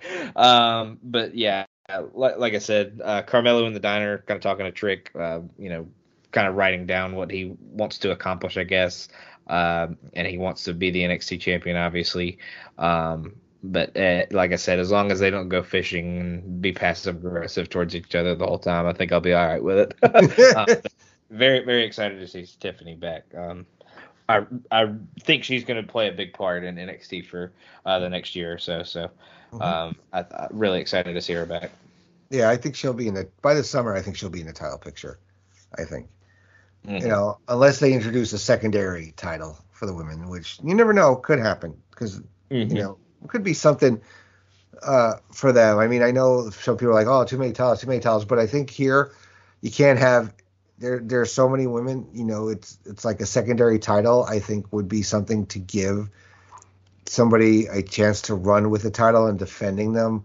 Uh, somebody like a Kiana or a Fallon, who I don't think will ever win the NXT Women's title, but you give them a secondary title, it gives them something a little more to fight for, a little more uh, gravita, a little more bravada, I guess, for heels and things like that. So that's that's yeah, something. stakes think- always make things better. So you know, Yes. yeah. Mhm. All right, so then we got uh, Carter and Chance outside walking there. They now are the longest reigning women's tag team champions in NXT ever. And then Tiffany them, refuses to talk. And we get the NXT uh, title match here with Grayson Waller versus Bron Breakker. It is a solid match, good back and forth uh, until the uh, the second rope breaks, with uh, causes Waller to fall to the floor, and he gets counted out. Uh, I didn't think we were going to get a definitive finish here anyway. After we had a definitive finish for the women's title not that long ago, I thought this was going to be something was going to happen. It was going to be a schmoz, and this was a creative uh, thing here with uh, Grayson with the rope breaking, Grayson like not making it back in, and just I love the way he like grabs onto the ropes and falls backwards, thinking uh you know thought the ropes were going to help propel him into the ring. Uh, what were your thoughts on this match? Yeah, once it was in the middle of the show, because I don't think I watched this episode live, because I, I think I, I had something going on that night. Obviously, I think I think I, I was busy or something to that effect. But I, I kind of was following on Twitter to kind of see when when how the show was going, what was going on. Um, and then when I saw the show, this match was in the middle the middle of the episode. I was like, uh, well, something's probably something schmozzy's probably going to happen, and I ended up being correct. Um, I, I do think it's creative how they did it. Use the, uh, you know, Bron hits the spear into the turnbuckle at one point, it breaks, and they, while they're kind of still fighting, they fix it, uh, or seem to fix it at some point. Um, but obviously it breaks again, and so they didn't fix it well enough. Um, but it, it's a way to get to another match. But you know, for this being like a special episode that has a name, uh, it's kind of disappointing to see the title match end in a end in a count out or DQ, uh, but or in this case a count out. But uh, it's kind of disappointing to see when that kind of stuff happens. But um, I'm sure the next match will be a banger and it will be okay. Yeah, I'm I'm really looking forward to that next match. Mm. All right, so then we get a Roxanne Perez talks about the Battle Royal coming up. We get a package about Drew Gulak's training with Hank. Then we get Apollo and Axiom backstage talking about Mello and Trick. We get Hank Walker versus Charlie Dempsey. And I'm watching this match and I'm like, is is is Hank Walker really this sloppy, or is this like on purpose? Um, Dempsey is pretty rough on Hank, works the knee, and then he ends up winning by submission. Uh, I, I mean, I is is is he a level up guy, Hank Walker, before this, or is this legit like he's just starting out on TV here? Um, yeah, he, he's a level up guy, but you know, he, he, I think, I, I, don't really know if he was just a security guy that they thought had some size and maybe were like, Hey, you want to try this thing out?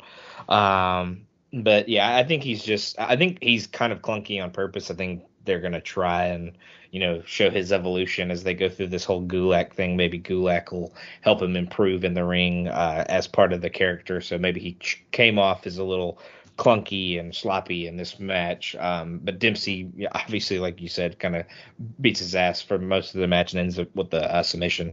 So um, good win for Dempsey. But I, I, think I think the clunkiness is somewhat purposeful, but I think he's also very new to it as well. Yeah. All right. All right. So then we get um, Sol Ruca and Alba Fyre backstage. They set the match for next week. Alba kind of like snaps at one point. Um, I think I think they're leading to something here with Alba, and uh, I'll I'll talk about it uh, once we uh, get through the, uh, the, the last episode. We get a Tyler Bate package. He's returning next week. The what do they call him? The Strong Boy, right? Is that big what, big big strong the big boy. the big strong boy, which I really love. I, I pop for that. I didn't know that that was what they called him. So then we get NXT Anonymous catching Scrypts, leaving a note in Oro Mensah's uh, bag, and we get Jinder Mahal versus Julius Creed, where Jinder basically just kind of beats the crap out of him for the most part. I mean, it's it's it's no K match. Jinder ends up winning with the Khallas. So, what what what do what do you what were you making of this uh, Sol Ruca Alba Fyre backstage backstage backstage uh, this backstage uh, this what a little Australian there. I saw, I'm sorry. There's a lot of Aussies on these shows, so it just kind of like leads it to me. Anyway, sorry. no, you're good. Um, yeah, it, it, showed some kind of something snapped in Alba. Um, you know, I think so, he, she asked Sol if she wants to have the match that they never had because Isla kind of messed it up the last time, and she kind of is like, oh, I, I don't, I kind of want to focus on the battle royal right now. I'm not really worried about what happens or, or what's what's next week. I'm focused on winning that. So I think that kind of makes Alba mad because she wants to have the match with her because they never had it and wants to prove that she's obviously better than her. Uh, maybe it is a, another direction, maybe to go back a little more heelish with her. Um, but I, am not real sure. I, I kind of don't think her NXT life is too much longer. I think she's going to be uh, on the main roster before too long. Um, and then the Jinder Julius match was like fine, like you said. Uh, just a way to kind of establish Jinder on this NXT brand, give him a good win against somebody that obviously had a big win against JD uh, in one of the previous weeks. So um, just a way to kind of establish him or reestablish him back in this NXT brand as kind of maybe the leader of this uh, new Indian faction that they're building. Mm-hmm. All right. Then we get Briggs and, and Jensen at Medical with Fallon and Kiana kind of split off into like almost couples, so to speak.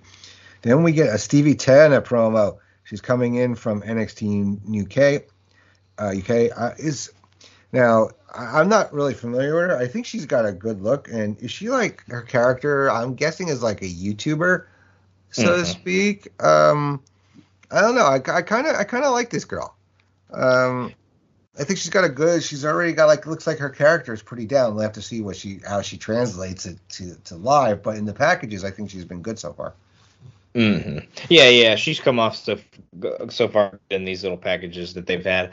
I don't think she was in NXT UK for very long. I think she kind of came in towards the the end, kind of when they were, you know, uh, they didn't know that they were shutting down, but obviously, uh, as as it was kind of getting in its waning days and starting to you know kind of merge with this version of NXT, uh, so I don't really know a ton about her. I don't really remember much about her when she was there. I don't think she had this gimmick here or when she was there. Um, but um, I'm I'm interested in it. She's obviously come like a, like you said, like kind of a YouTuber. She studies videos of uh, other people wrestling and kind of comments on how, how their style is or what they're bad at or good at or w- whatever it may have. Um, but I'm enjoying the little segment so far. Yeah, yeah. All right. So then we get the 20 women battle royal for the number one contendership of the NXT Women's Championship. All right, let's go through some highlights. We get Cora is the first one eliminated by uh, Lyra. Then we get Kiana saving Fallon. Sol does a coffee like, co- sorry, Kofi like handstand walk to avoid elimination. Then we get Cora running in later on to attack Lyra, and she gets thrown out again. We get some eliminations a little bit on the sloppy side at times, like Elektra and um, uh, you know, and a few uh, eliminations we don't see uh, happen during the commercial break, which I don't like. That when they when they do that, obviously it's it's Mhm. a live show. Maybe this would have been good for a picture in picture moment if they had uh, you know maybe produced it a little bit differently. Wendy Choo gets uh, thrown out but lands on her pillow. Then Elektra uh, knocks her off of it. Zoey eliminates Nikita and then gets eliminated by Sol, where Nikita again looks a bit sloppy, but Sol gets a uh, good elimination here. Then we get Al- Alba Fyre eliminating Sol Ruca. The final four is Toxic Attraction, Jacy and Gigi, Alba Fyre, and Lyra. Then we got Lyra Valkyria eliminating Alba with a head scissors over the ropes. Then we get Cora going in after Lyra and causing her to get eliminated. Toxic Attraction are the final two, and they have to fight each other. Jacy ends up uh, throwing the first uh, punch or kick. They end up eliminating each other, uh, hitting the floor at the same time. The refs are there arguing. The refs check the replay, and they are both declared the winner. Shawn Michaels declares uh, that we get a, something that we're going to have an NXT title cage match at Vengeance to close the show. So I really I did enjoy this battle royal, and but we did get um like I said there was some sloppy work in there. Obviously, uh, Mhm. the entire uh, roster, like most of the women's roster, was in there. Sol Ruca got a lot of shine. I think she seems to be like one of the new favorite toys at the moment. Uh, Mhm. I'm trying to make sense of Cora's character work. I did like the uh, the pillow spot with with Wendy. Uh, you know, Lyra gets some good shine. I was not expecting the toxic attraction thing though. I did not see that coming, although they foreshadowed it earlier in the show. Uh, give your thoughts on this battle royal. Yeah, they definitely in an interview earlier had said that the you were going to hear and and the winners are Toxic Attraction because they weren't going to turn on each other. Um, and they they do a little bit, but uh, obviously I, I don't know how unstaged that f- finish was. I think they were, you know, they obviously tried to make it seem like they were fighting each other, but I think it it kind of worked out so perfectly that they uh, kind of ended ended up like that. Um, yeah, Sol was somebody that stood out in this for sure. Uh, Lyra making it to the end obviously proves that they're that, that she's somebody that they're going to continue to push forward. Um, Lyons doesn't get her revenge on Stark here. Stark also throws her out. Um, so it, it Lyons just content, continues to kind of be a disappointment. Uh, I, did- I did like the pillow spot as well. I, I also liked how brutally uh, Elektra kind of ripped the pillow out from under her feet, so she had to, so she eventually fell onto the ground. I thought that was pretty brutal. Um, I, I, you know, going with the double winner thing uh, was interesting. Um, but yeah, maybe not the maybe not the most technically technically good battle royal, but uh, I enjoyed it for the most part. It had enough stuff to keep you uh, interested and uh, uh, enough to make it exciting. Um, Yeah. But like you said, it was it was sloppy in spots for sure. Mhm, but yeah, it was a And I think a cage. I think. What? And I think a cage match is a great way to go for the Vengeance Day. main Yeah. I'm I'm very excited for that because that that is uh it's going to be a, a a a banger I think. Um, all right, so we get to our final episode that we're recapping tonight. Yeah, we're we're doing a, one more episode than we normally do just to uh, to get kind of uh, back on uh, a, rec- a solid record to drop schedule. So we're not talking about stuff like you know that two in the past at times going forward. All right, so uh, this is the NXT episode from January 17th. We get a recap of New Year's Evil. Then we get Carmelo Hayes and Trick Williams versus Apollo Crews and the Axiom to start the show. Trick comes out wearing a mask to kind of parody Axiom. It is a really fun, fast paced match. Apollo ends up winning, pinning Mello for the win, which is not something you see very often.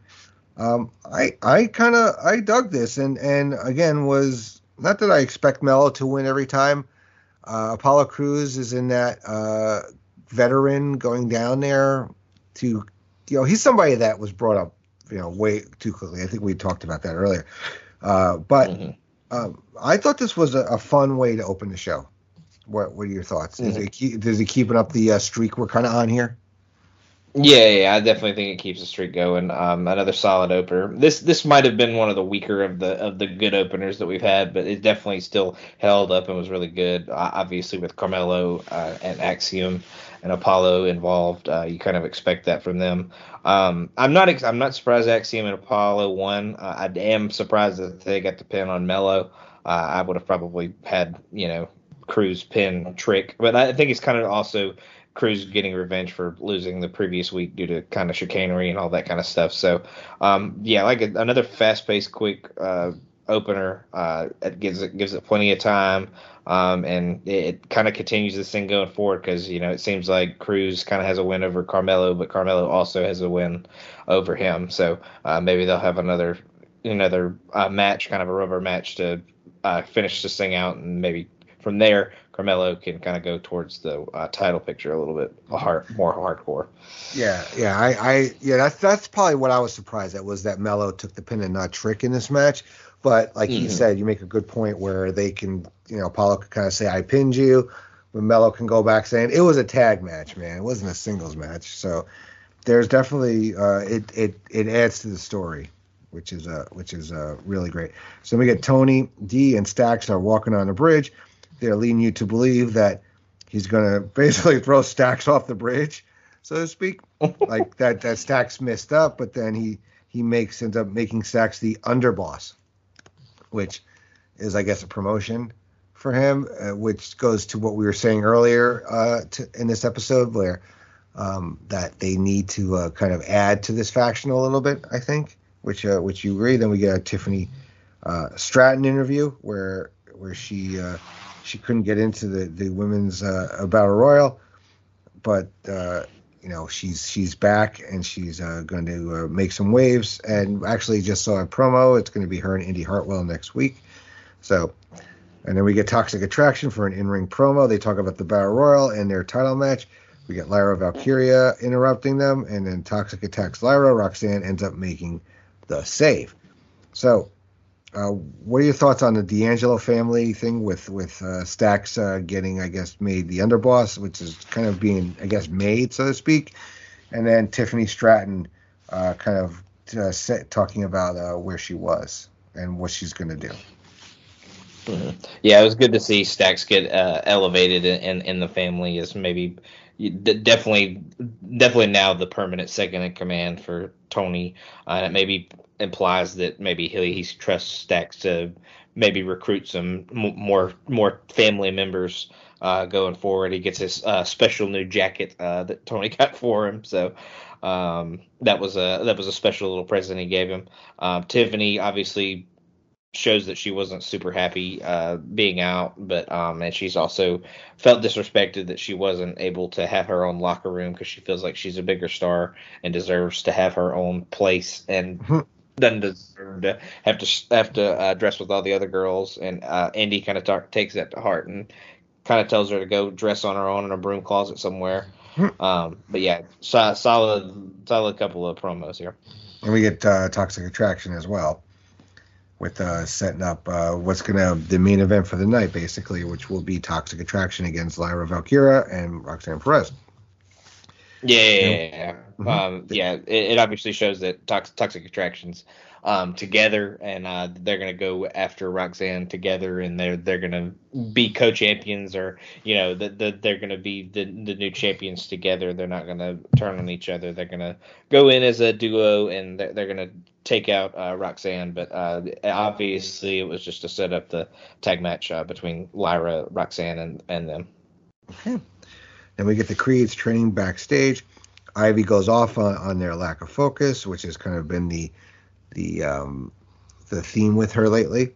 Then we get another Stevie Turner package. She recap, recaps and talks about the highlights of the women's battle royal, and then uh, Alba Fyre versus uh, Sol Ruca, which is a decent match. Isla Dawn shows up and distracts Alba, who walks into Sol hitting the Soul Sucker for the win, which is the uh, Soul Seeker. Sorry, is it the Sucker or Soul Seeker or Soul Sucker? I can't remember. It's a Sol Snatcher, actually. Sol Snatcher. Oh God, these friggin' names. Uh, it's it's like let's throw let's throw it into the wheel here and see what comes out. Uh, and she hits it in for the first time on the NXT show Uh, she's only hit on level up up till now.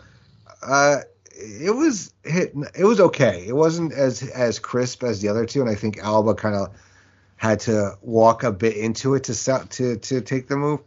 Um, mm. But I, I was okay with it. I just I worry about Sol though because uh, I think she's got this good finisher and, and she's athletic and, and all that, but I, I just worry mm-hmm. that they're gonna they're gonna push her too fast too soon. You know what I mean? Too too mm-hmm. too. Uh, uh, what what do you think about that? Yeah, I, do. I do think that they're buying into the finisher a little hard, more or harder than maybe they should. Um, it, it's a cool finisher. It's awesome. It's awesome to see her hit it. Um, th- this was like you said, out of the three that I've seen, this is definitely the uh, wonkiest of the of the three for sure. Uh, I do think they're buying in a little too much to it, maybe pushing her a little harder than uh, maybe her talent level is up to at this point. And you know, maybe maybe she'll just continue to uh, improve and uh, prove me wrong in that situation. I, I, thought it was a solid match. Um, I didn't think she looked out of place uh, by any means. Um, obviously, this is a way to continue the Alba Isla uh, situation. Uh, maybe the next match will be the fi- final one. We keep saying that. Um, but we'll see where that goes. Um, but it's a big win for Sol, um, getting a win on a established veteran that has uh, been a champion in uh, NXT UK. So um, interested to see where both of these. Obviously, Alba's headed towards another match with Isla, but hopefully they kind of, you know, don't rush Sol just because she's a cool finisher and kind of is uh, maybe a little more athletic than some of these other girls. Yeah, yeah, you know, don't. I, she needs to be more than her finisher and maybe somebody that can, you know. Here's the thing: it was kind of like where they were not not the finisher part, but the athletic part with uh, Kacy Catanzaro before she became, mm-hmm. uh, you know, Katana Chance, where she was she was in there to do like her uh, what what the hell is that uh, that competition show she was on? Not um. Oh, uh, yeah, I, freaking Ninja Warrior. Ninja yeah, Warrior. yeah, Ninja, she's doing her Ninja Warrior stuff. They'll, they'll have Sol in there just to do this other stuff, and you know, ends up kind of impeding her progress uh, or her overall mm progress. It's good in the moment, like like in other words, they need to think a little more long term with this girl than than mm than uh, what the uh, what the payoff is right now for her. You know, there's there's more in in in the, in there. They just need to uh, give it time, and I hope they do. All right, so then we get a Dijak package. Talks about Wes Lee and their match at Vengeance. Grayson, we get a Grayson Waller interview. We get Gallus uh, and Briggs and Jensen, both teams walking to the ring for their match. We get Alba has a has a ref uh, by the bat, and Carter and Chance come. And they try to talk her out of it. She then challenges them to an NXT Tag Team Title match. She doesn't have a partner uh, for next week. Um, okay, so here's the thing. Uh, if you do you have anything on the Dijak package or the Grayson Waller interview at all before we talk about this? Uh, what I, I, have a point on the uh, Alba thing here. Um, I mean, not much. Just Dijak obviously showing what he's uh, headed towards. He he wants to be the North American champion. He's going to do whatever it takes to take out Wes Lee. And then you know Grayson uh, is always a good interview. So uh, interested to always hear him talk about uh, where he's headed next. Uh, obviously, it's the cage match for the NXT title. So um, looking forward to that one when we get to it. But not, that's pretty much all I have thoughts on it. So so here here's what I'm thinking with Alba. Now this is uh we're recording this on uh, on Monday night. The show's on Tuesday night, so we don't know what's going to happen yet. And we're and by the time we we record next, this will have been you know obviously like four weeks ago. Um, but what I think happened is happening here is that she's going to be in this match without a partner, and Isla Dawn's going to show up to be her partner because I think the red dust that was blowing in her face changed her. You know, starts bringing mm-hmm. like her kind of her, her her her bad side out, her evil side out, and I think uh, they become. I don't know if it'll be like the reluctant tag partner champion things, or you know, it'll just be maybe Alba's kind of like under her spell because I'm I'm starting to to a little bit retract on Alba going uh, to the main roster now because I think if they're going to do something with Isla kind of being this I don't know this this witch I guess with powers over people Alba could be mm-hmm. the first one that she that she that she puts a spell on, so to speak. Mm-hmm. I don't know. It, it, it's is, is that is that crazy uh, for me to think here? This uh, could happen. No, I, I, definitely could see it happening. I mean, obviously, with her not having a partner, it's obviously going to either be, you know, it's going to be something like you said, or maybe maybe she picked Sol because they had a good match together and she beat her. Um, but I definitely think you have a good idea uh, with going forward with her and Isla being a team.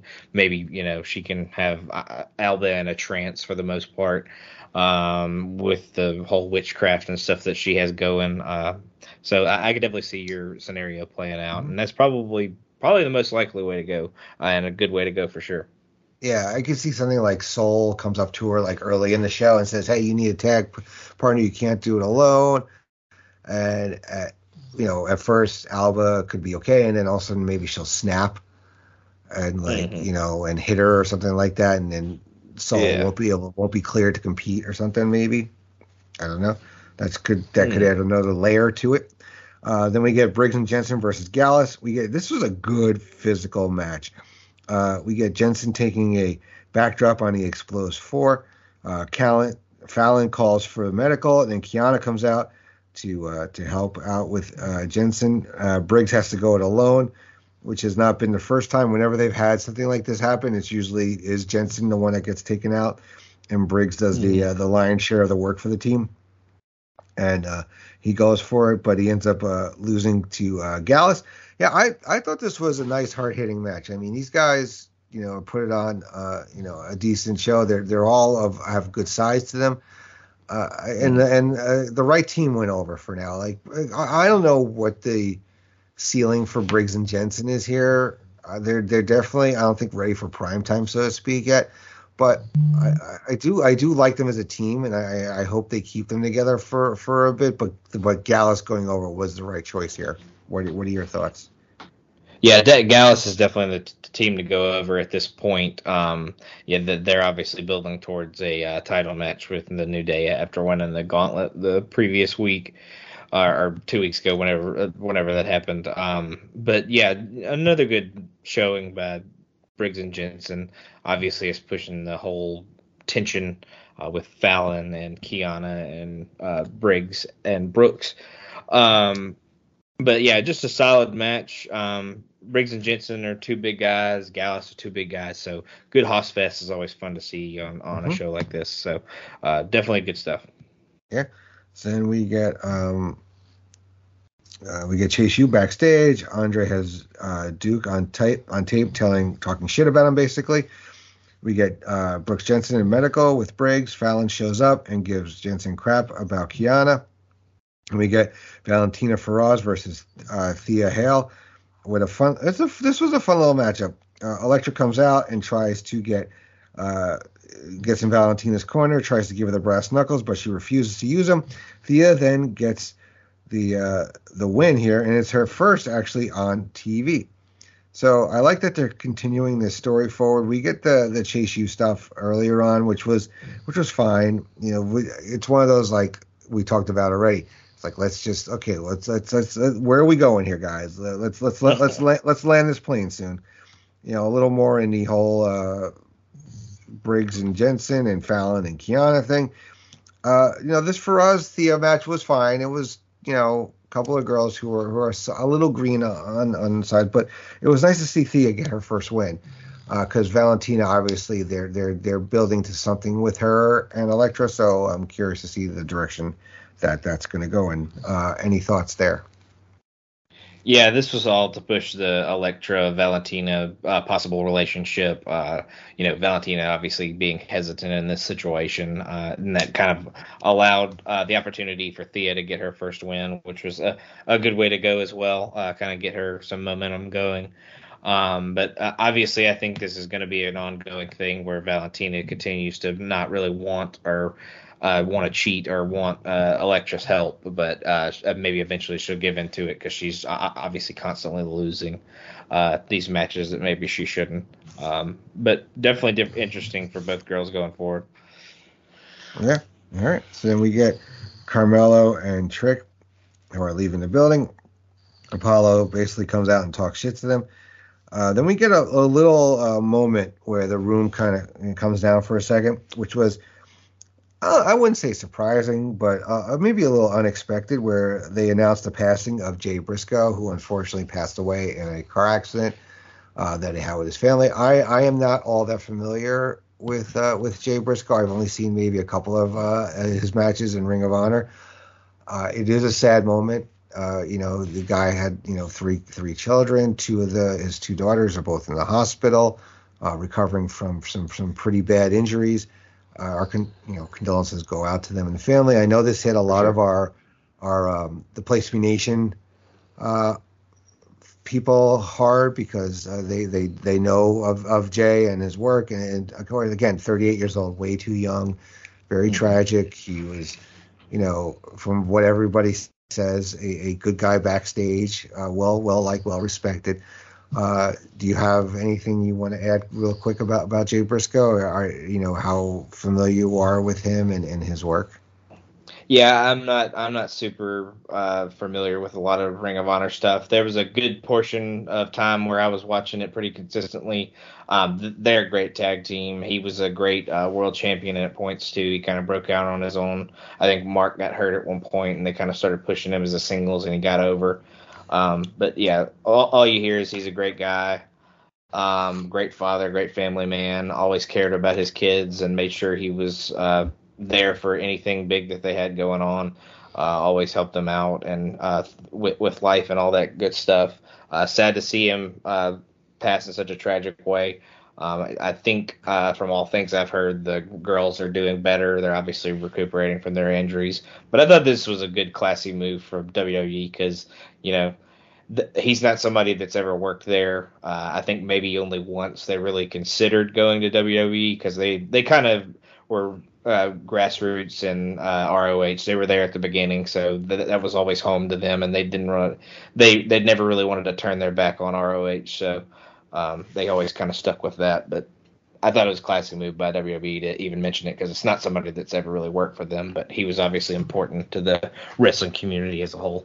Yeah, that that's uh, why I brought it up. It's just because it was, you know, a really it was a nice moment, and it actually led to some booking changes in uh, on the fly. Too, they were actually going to do a segment that had to do with a funeral, so they kind of mm-hmm. they scrapped that. So that was um, really uh, good thinking on them. Really, uh, you know, sensitive and and really, you know, didn't want to come off as, um, you know, it was quick thinking by them. Mm. So so sure. so obviously you know they've had bad experiences with with not reacting or reacting too fast to things and and this was this was a good job by them so so uh, hats off to uh, to Shawn Hunter and everybody else all right so so then we get um find my little my notes here. Where was I? Um okay so Elektra you know then talks to Valentina backstage and then we get the new day coming out. They announce that uh, they're done with Pretty Deadly announced that they will be facing um, Gallus at uh, at Vengeance Day, and Pretty Deadly comes out, and they're fed up. Gallus then comes out, and all three teams basically uh, start fighting. It becomes a, a, a Donnybrook. So if you notice, the New Day, the way they were dressed was like in black or in white. So that was going to be it was supposed to be like the funeral of, of Pretty Deadly or something like that was the thing. So I guess they really didn't have time to change change their their clothes, but obviously mm-hmm. they, they they did do some quick thinking and and having guys like Xavier and Kofi going out there experience especially Xavier who is who is so good on the microphone to to kind of uh, mm-hmm. carry that segment uh, you know in terms of uh, to improv it a little bit. Um, but I'm I'm really looking forward to this uh this um this match at, and I and I I think uh, I think Gallus might be taking it. What what do you think um, yeah, I, I, really enjoyed it, and it was good to see that they kind of changed it on the fly. I think it was, you know, like you said, uh, it was supposed to be a funeral to uh, Pretty Deadly's number one contendership or their rematch clause or whatever it was. Um, that they, they didn't they didn't pass any of the tests that New Day presented them, so they were uh, going to say their chances of uh, getting another shot were pretty much dead. Uh, but obviously, it was a good idea to change uh, change change it on the fly. Uh, pr- pretty forward thinking of them. Uh, another a good move uh, by the NXT crew. Um, but I thought the segment was pretty good. The whole whole brawl was pretty good. I think obviously this is going to get turned into a, a triple threat uh, tag match, so it, will it'll involve all three teams uh, once we get to Vengeance Day. So, um, but I could definitely see Gallus taking it. Um, I that, that, definitely think that could be a different direction. Uh, maybe they let the New Day retain here, and maybe Gallus eventually gets it at the uh, next next PLE. Um, but definitely definitely good to see uh, it um, uh, get set up here. Yeah. All right. So then we get a, a Roxanne and Lyra interview with uh, Big Body Javi uh, interrupts, and he is definitely not welcome by them.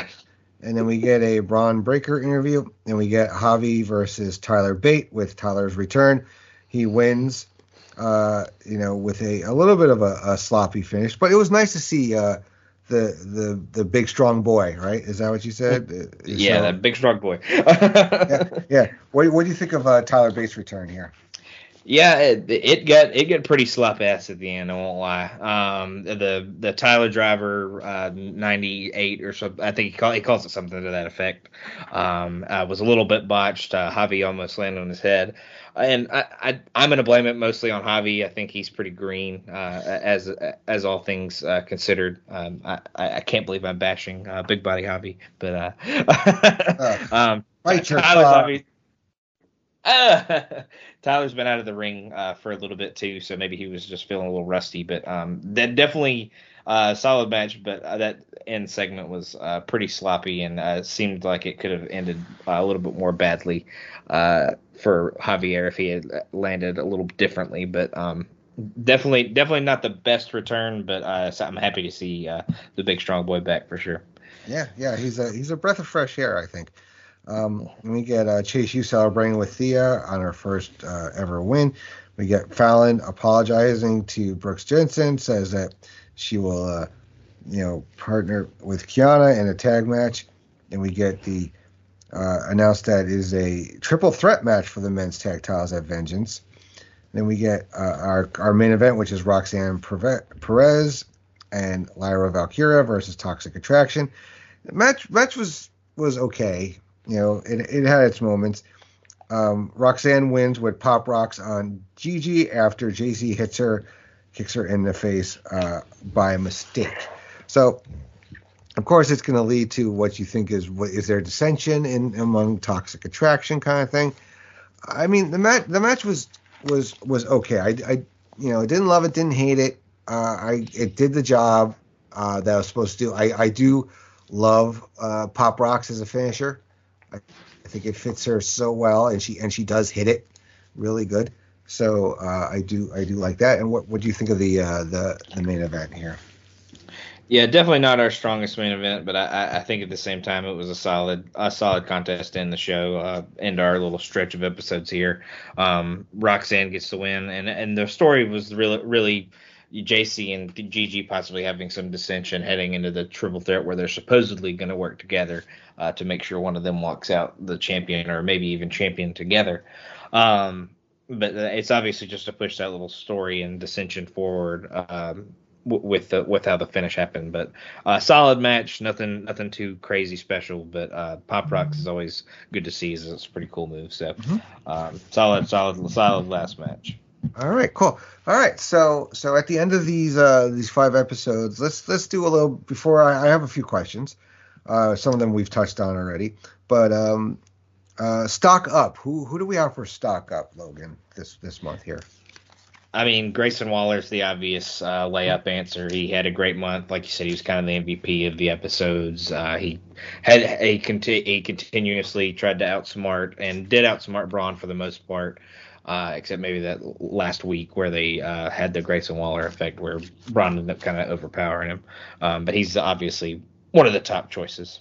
Mm-hmm. Um, I'm gonna say uh, Schism is definitely on, on the uh, the way up, even though Joe Gacy did lose to Kofi. I, I think their stock is up. I think they're really uh, coming into their own. Um, mm-hmm, sure. I'll throw uh, Axiom up there actually as well. Mm-hmm. Yeah, he, he had a couple of good more showings. Um, like like we said, when they may be pushing her a little too fast, but Sol Ruca uh, Mhm. definitely uh, got that big win over Alba, so I, I would put her up there for sure. Yeah, uh, Lyra Valkyria as well. I put Mhm. it, I put Uh, it up there out, out of the gate. Ga- And, uh, Gallus. Gallus, Gallus, yes, that, that was my other one. Mhm. All right, so uh, stock down. Who who who we have the stock down on? I mean, obviously, I think we both could say Nikkita Mhm. Lyons is up there. In in in that, uh, anybody else we got? Yeah, and Nikkita for sure. Uh, Enofe, Blade, and uh, Odyssey uh, for sure. I hate to pick on them, but they're definitely uh, trending downwards. Uh, Indi Hartwell was another one. Uh, she lost a he she lost that uh, match to Elektra pretty convincingly, so um, I would put her in there for sure. Uh, maybe the Creeds. I'll, I mean, I know Julius did get the big win over JD McDonough, but in this Indus Sher uh, thing, they're they're really not uh, coming up uh, on the uh, the positive side here. And uh, I don't know. It, I don't know what to do with Cora. That's the other thing too. Like, I yeah, don't Cora's know where, another one. Mhm. where I would kind of put her here. Um, all right. Uh, so what do we know about Vengeance so far? We know we got Bron and Grayson Waller. I think we're getting a title change. What do you What do you think? Yeah, I, I think Bra- or um, Grayson definitely takes it. I think I think it's set up uh, that way um, with the cage match because obviously Waller can kind of escape and win the title without actually even pinning uh, Bron. Maybe Bron like does a spear into the side of the cage and Yeah. Waller just happens to fall out or something like that.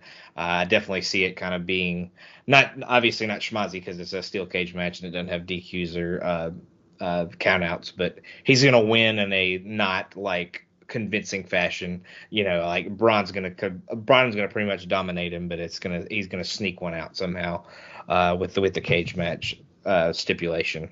I- I yeah, think- he doesn't. I Grayson doesn't have to win clean. That's that's that's the thing about the cage match. It doesn't have to be like a clean pin in in the middle of the ring. It, it it's something uh, could aid him, whether it's the cage, whether it's some kind of interference, whether it's it's a weapon, who knows? But yeah, he doesn't need to to win it clean, which I think is what leads to that.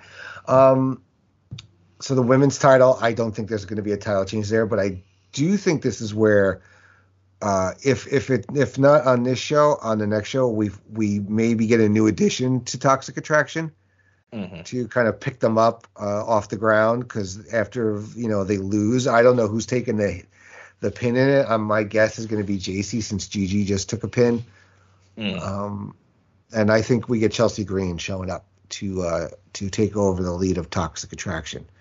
I, I there's also rumors. We'll talk about the Rumble in a minute, but that she could also be a surprise entrant in the Rumble. Mhm. So I think I think they can do both, and it still works. Uh, if she appears in the Rumble, and then we see her again as showing up at, at, at you know at Vengeance or the or the or this NXT show after. Uh, Mhm. What do you think on the uh, women's title? Yeah, I think that Roxanne obviously retains. She's pretty pretty fresh champ, so I don't think she's going to lose it to either of these girls uh, this quickly. I think it's obviously she's going to outsmart them somehow. Um, you know, I, I I kind of agree. I think Jacy probably takes the pin just because Gigi did the honors in the tag match. But I, I do think you're right. I do think somebody emerges as the new leader or at least the new part of Toxic Attraction, uh, kind of to take Mandy's spot. I, Chelsea's probably a good option. Um, but we'll we'll see who it ends up being. But I definitely think that's what you get there for sure. Um, they haven't announced a women's uh, tag match, but I think if if Alba and her whatever partner does win the titles uh, next week, that we get a rematch on that Mhm. card, and I think there won't there won't be a title change there if if that does come to fruition. Um, what else do we have? Uh, the tag titles. Um, I think Gallus is going to take it. Uh, I mean, Pretty Deadly's had their run with the belts. I, I think Pretty Deadly is is is a team that is going to show up uh, by the Raw after Nitro. I mean, the Nitro, the Raw after Mania. I don't know why I had Nitro on the brain, but I, I think I think by then I think they're going to be on the main roster. What do you think is going to happen in this tag match? Yeah, I I, th- I think New Day will retain here. I, I think they'll uh, keep it going with Gallus. I think they'll pin pretty deadly here. Uh, kind of finish that whole thing with them. I think I think they'll eventually face uh, Gallus at maybe uh, stand and deliver mania like around Mania, and then that's where Gallus wins the belts from them. I definitely think Gallus is where they're going to go with these uh, going forward, but I think it may be uh, maybe not in this setting. It, uh, just just to get them kind of one on one. I think that that'll be when it eventually happens. Okay. Yeah. Any did I miss anything? Is there anything else uh, been announced so far? Or? Uh, Wes Lee Dijak is the only. Oh yeah, Wes Lee thing. Dijak. Uh, what do you what do you think? Title change? Yeah, I, I think I think uh, Dijak definitely takes it. Um, and yeah. there, there there could if if you change the NXT title, I could see them maybe letting Wes retain once, but I think Dijak's definitely the guy to take the belt from him uh, at at some point. But I, I, I would I would do it here. Uh, Wes can be good and you know kind of charismatic without the belt. Uh, mm-hmm. and I think he's been good as a champion so far. But I think Dijak's a guy that they're really behind, and they'll kind of end up with him being the champion. All right, very good.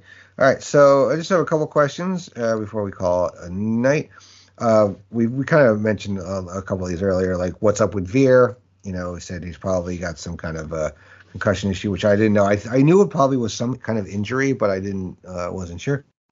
How long is the New Day going to be in NXT? You think? You think they're gone uh, by uh, by the by Mania? Yeah, I think they lose the titles at that uh, Mania uh, takeover pit, uh, premium live event, whatever you want to call it, uh, stand and deliver. I think they lose the belts to either Gallus or maybe at that point Indus Sher will be uh, healthy and they could take it uh, from there. But I definitely think they'll stay around till around Mania, but then they'll kind of split off after that for sure. Mm-hmm. All right, we talked about Sol Ruca being pu- pushed a little too quickly. is JD McDonough done? Um, maybe a surprise Rumble entrant. I, I don't know if they want to use a surprise uh, with him. He may be a guy that would just uh, show up, kind of thing. Maybe like in an open challenge or something. I, am not sure. Yeah, um, yeah, he could be a U.S. Open Challenge kind of guy, but I, I think he's going to hang around. I just think maybe they didn't have something super for him in this uh, stretch of shows. Okay. Uh, Nikkita Lyons is uh, too sloppy. Maybe that's why she's losing to, to Zoey in this feud so far. She hasn't gotten really anything over. Possibly. Yeah. Yeah, I think she she needs to tighten a few things up. Um, uh, I, I mean, may, maybe maybe Scott Shiflett prefers her sloppy. Who knows? But um, we know he likes the sloppy. Uh, but um, I, she she could use some improvement. I, I think she'll I think she'll uh, come around, but uh, maybe she just had a few rough weeks. But I think they definitely need to book her better and maybe give give, give her a few wins because I think even I, I think if she maybe she had beaten Zoey, it would have given her a little bit of momentum. But I think she's just kind of muddled and just has isn't really going in a positive direction because of that. All right. Um, all right, who will uh, Alba's tag partner? We said uh, possibilities. The top leading candidates could be uh, Isla Dawn or Sol Ruca. Um, how bad are Blade and Enofe? Like, like, is there? Can these guys turn it around? Like, do you think that that will, you know, every, a lot of people at NXT start off like meh, like like Street Profits. Street Profits were meh when they first started, but they started working together. you know, D'Angelo was is one of those guys that was at NXT forever. Finally found you know a groove and a tag partner, and they started getting over. Will these guys ever kind of click with it? Like I, I don't even think they're that over with the crowd. Yeah, I, I a Blade's just real lanky and kind of scrawny. Uh, he doesn't have much to him.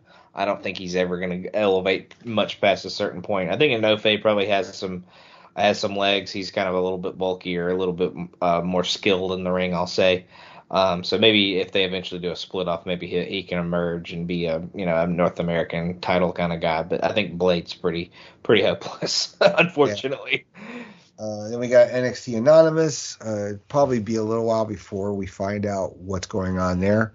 Um, mm-hmm. I don't think we'll find out by our next record, but you know, it could be wrong. This depends, like, on the kind of stuff it's revealing. If it's if it's kind of worth it to to keep it going, like it's like, oh, that who cares about that? Who cares? You know, that kind of thing. All right, and then lastly, since since the Rumble is this week, uh, who from NXT could be in the Rumble. Let's start with the men. I only have uh, three names on my list, and you're probably going to guess all three, but I will let you to go ahead with uh, who do you think from NXT on the men's side could be in the Rumble? I, think we definitely get Bron and Carmelo uh, for sure, uh, and I could even see Waller coming up and uh, showing up as well. Um, but those are those are really the only maybe like we've mentioned McDonagh, maybe McDonagh, but I, I don't really think they want to waste a spot on somebody like him that I don't think they're going to take seriously in that kind of match anyway. So I would say it's definitely Waller, Hayes, uh, Breakker uh, if they're going to be more than one. Yeah, I think it's one, maybe two at the most. Def, I think definitely Bron's going to be in there. So because uh, he'll still be champion at the point, even if he loses it at Vengeance yeah. Day, he'll still be champ uh, going into Rumble. Which they've had the NXT champion in the Rumble before, so uh, exactly it does happen.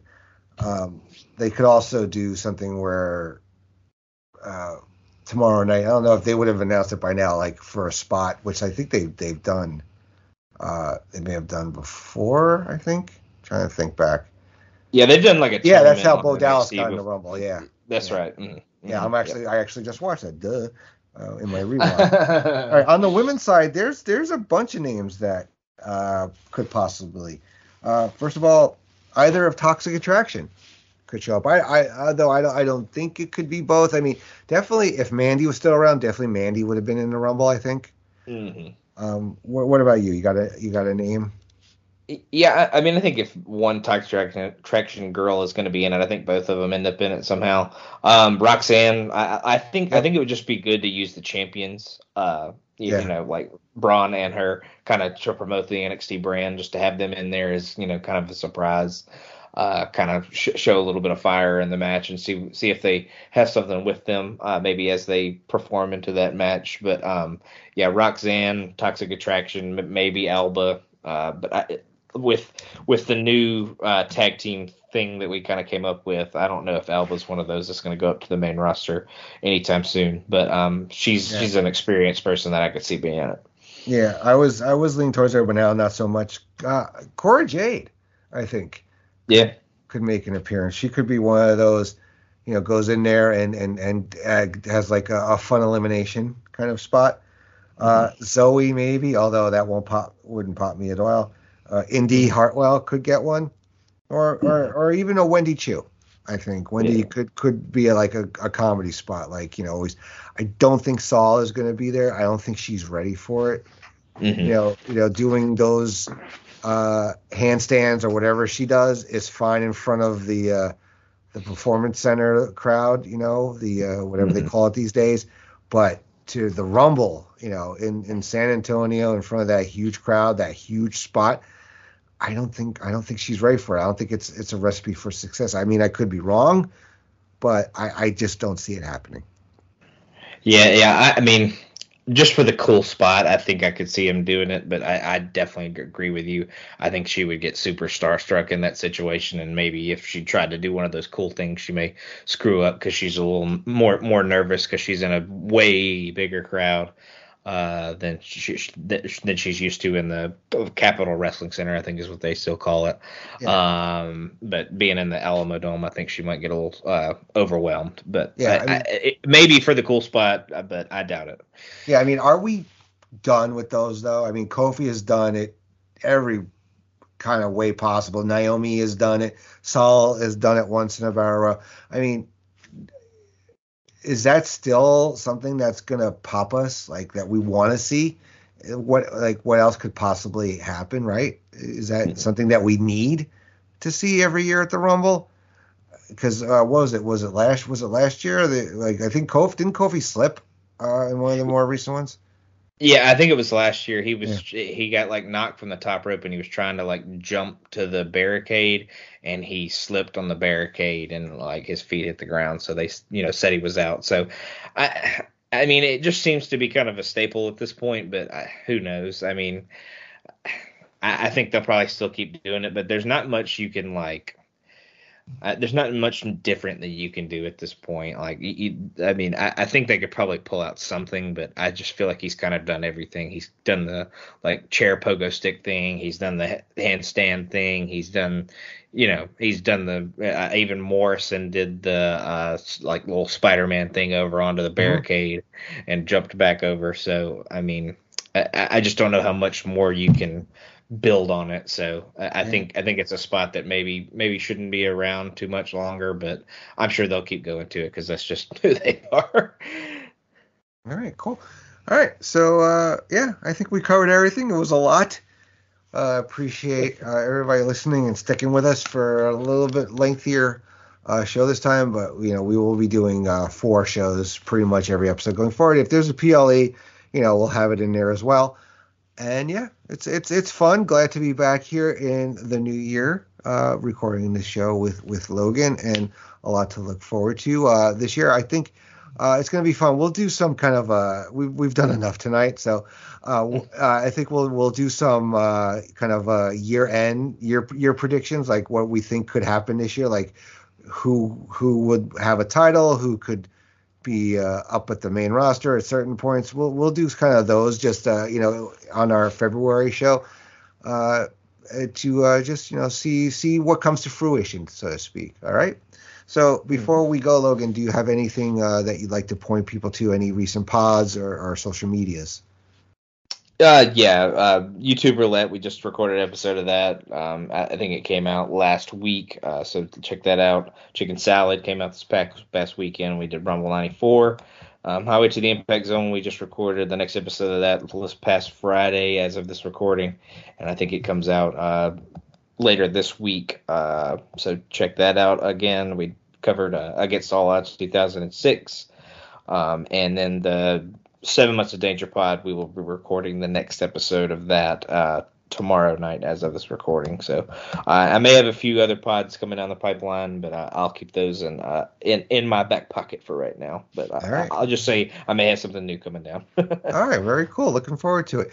Uh, so for me on on this feed, uh, not that much outside of this pod. I do have two shows that that may make returns at some point. That's Evolution and Great Debate uh, Wrestling Edition. There is talk of making Mount Rushmore uh, Wrestling Edition coming back with a new host, so stay tuned for that uh, if that does come to to be. Uh, as well as check out Streaming the Classics, which are pod versions of Stream Lounge live watches uh, for wrestling over there. Uh, so check. The, we'll probably have a couple of those every month, but they will be uh, a bunch of wrestling streams going over um, on there. So just keep an eye out to the social medias, the Facebook group. Uh, you know, go on there and follow people. I'm on there as Blockbuster uh, Rewatch as well as Laugh in Theater. And a lot of people are doing them, and and uh, we're going to tend to do it like based on themes. So in January, of course, we did a lot of uh, Royal Rumble watches. Uh, I'm not sure what's going to be on tap for for February. Maybe uh, some Elimination Chamber uh, watches, and definitely once we get closer into uh, to Mania season, there's going to be a lot of WrestleMania live watches on there, and those those are a lot of fun, guys. You know, you come on there, you have a couple of people, two, three, four, uh, watching the show, discussing it on camera, and then we have a chat room where it's a, it's a very interactive um, uh, pro, profile platform so so definitely do do check that out. That is streamlounge.io. Then over on my primary home, which is the Place to Be Nation Pop Experience, I have lots of pods dropping all the time. Uh, part of the video jukebox song of the day, which is a short pod blast to start your day every weekday. It's usually myself or Steve Riddle or Keith Langston. Uh, we do have uh, special drop-ins here and there, so check those out. Uh, a bunch of my uh, regular pods are going into uh, you know release. Some are monthly, some are bi-monthly. But uh, some that I want to direct you to are Traders of the Lost Arcs, which is myself, Tim Capel, Scott Shiflett, and Sean Kidd, where we talk about a comics arc. Uh, every month, the last episode was a uh, G.I. Joe and the Transformers uh, comics arc from 1987. Uh, probably the only comic I ever read in my life going into this podcast, so uh, they threw me a bone. The next one will be an Avengers theme that arc that that Sean has picked out. Also, my uh, my newest show, Cartoons of Our Youth, the first episode dropped. That was with Sean Kidd. We talked about GI Joe, a real American hero. We uh, we both uh, marked out big time the second episode coming soon. Uh, I'm not sure when we'll record, but Tim Capel will be my guest, and we will be discussing and watching episodes of Gargoyles, which is something I've actually never watched. Tim, uh, that's Tim's favorite cartoon, so we will check that out. And Logan, we'll have to have you on there uh, at some point uh, talking about your favorite cartoon, which uh, which uh, I, I can't wait to learn what that is. Uh, sh- should be fun. also, the Muppet Pod will be back. The, the Pop Goes Classics Disney. Laughing Theater. we're talking about bringing back Blockbuster Rewind. Lots, lots of fun shows that I am have the pleasure to be a part with well, often with co-hosts. And check me out on Stream Lounge pretty much every Wednesday night, alternating between Blockbuster Rewatch, which right now I uh, am almost finished. I'm pretty much done with the MCU. I will be doing uh, Wakanda Forever with Nate Milton at some point uh, in February. But uh, once I get through a bunch of blockbusters uh, like Batman, I believe I'm doing um, Terminator. Uh, two as well. I'm trying to figure out what else I remember. What else I have on the docket but I will be going into the Skywalker saga. So starting Star Wars all the way from Episode Four uh, in theatrical release order. Uh, make sure you check out the Place to Be Facebook group and the Facebook page, and we have our big pop uh, year uh, stretch project. It is greatest pop culture TV comedies.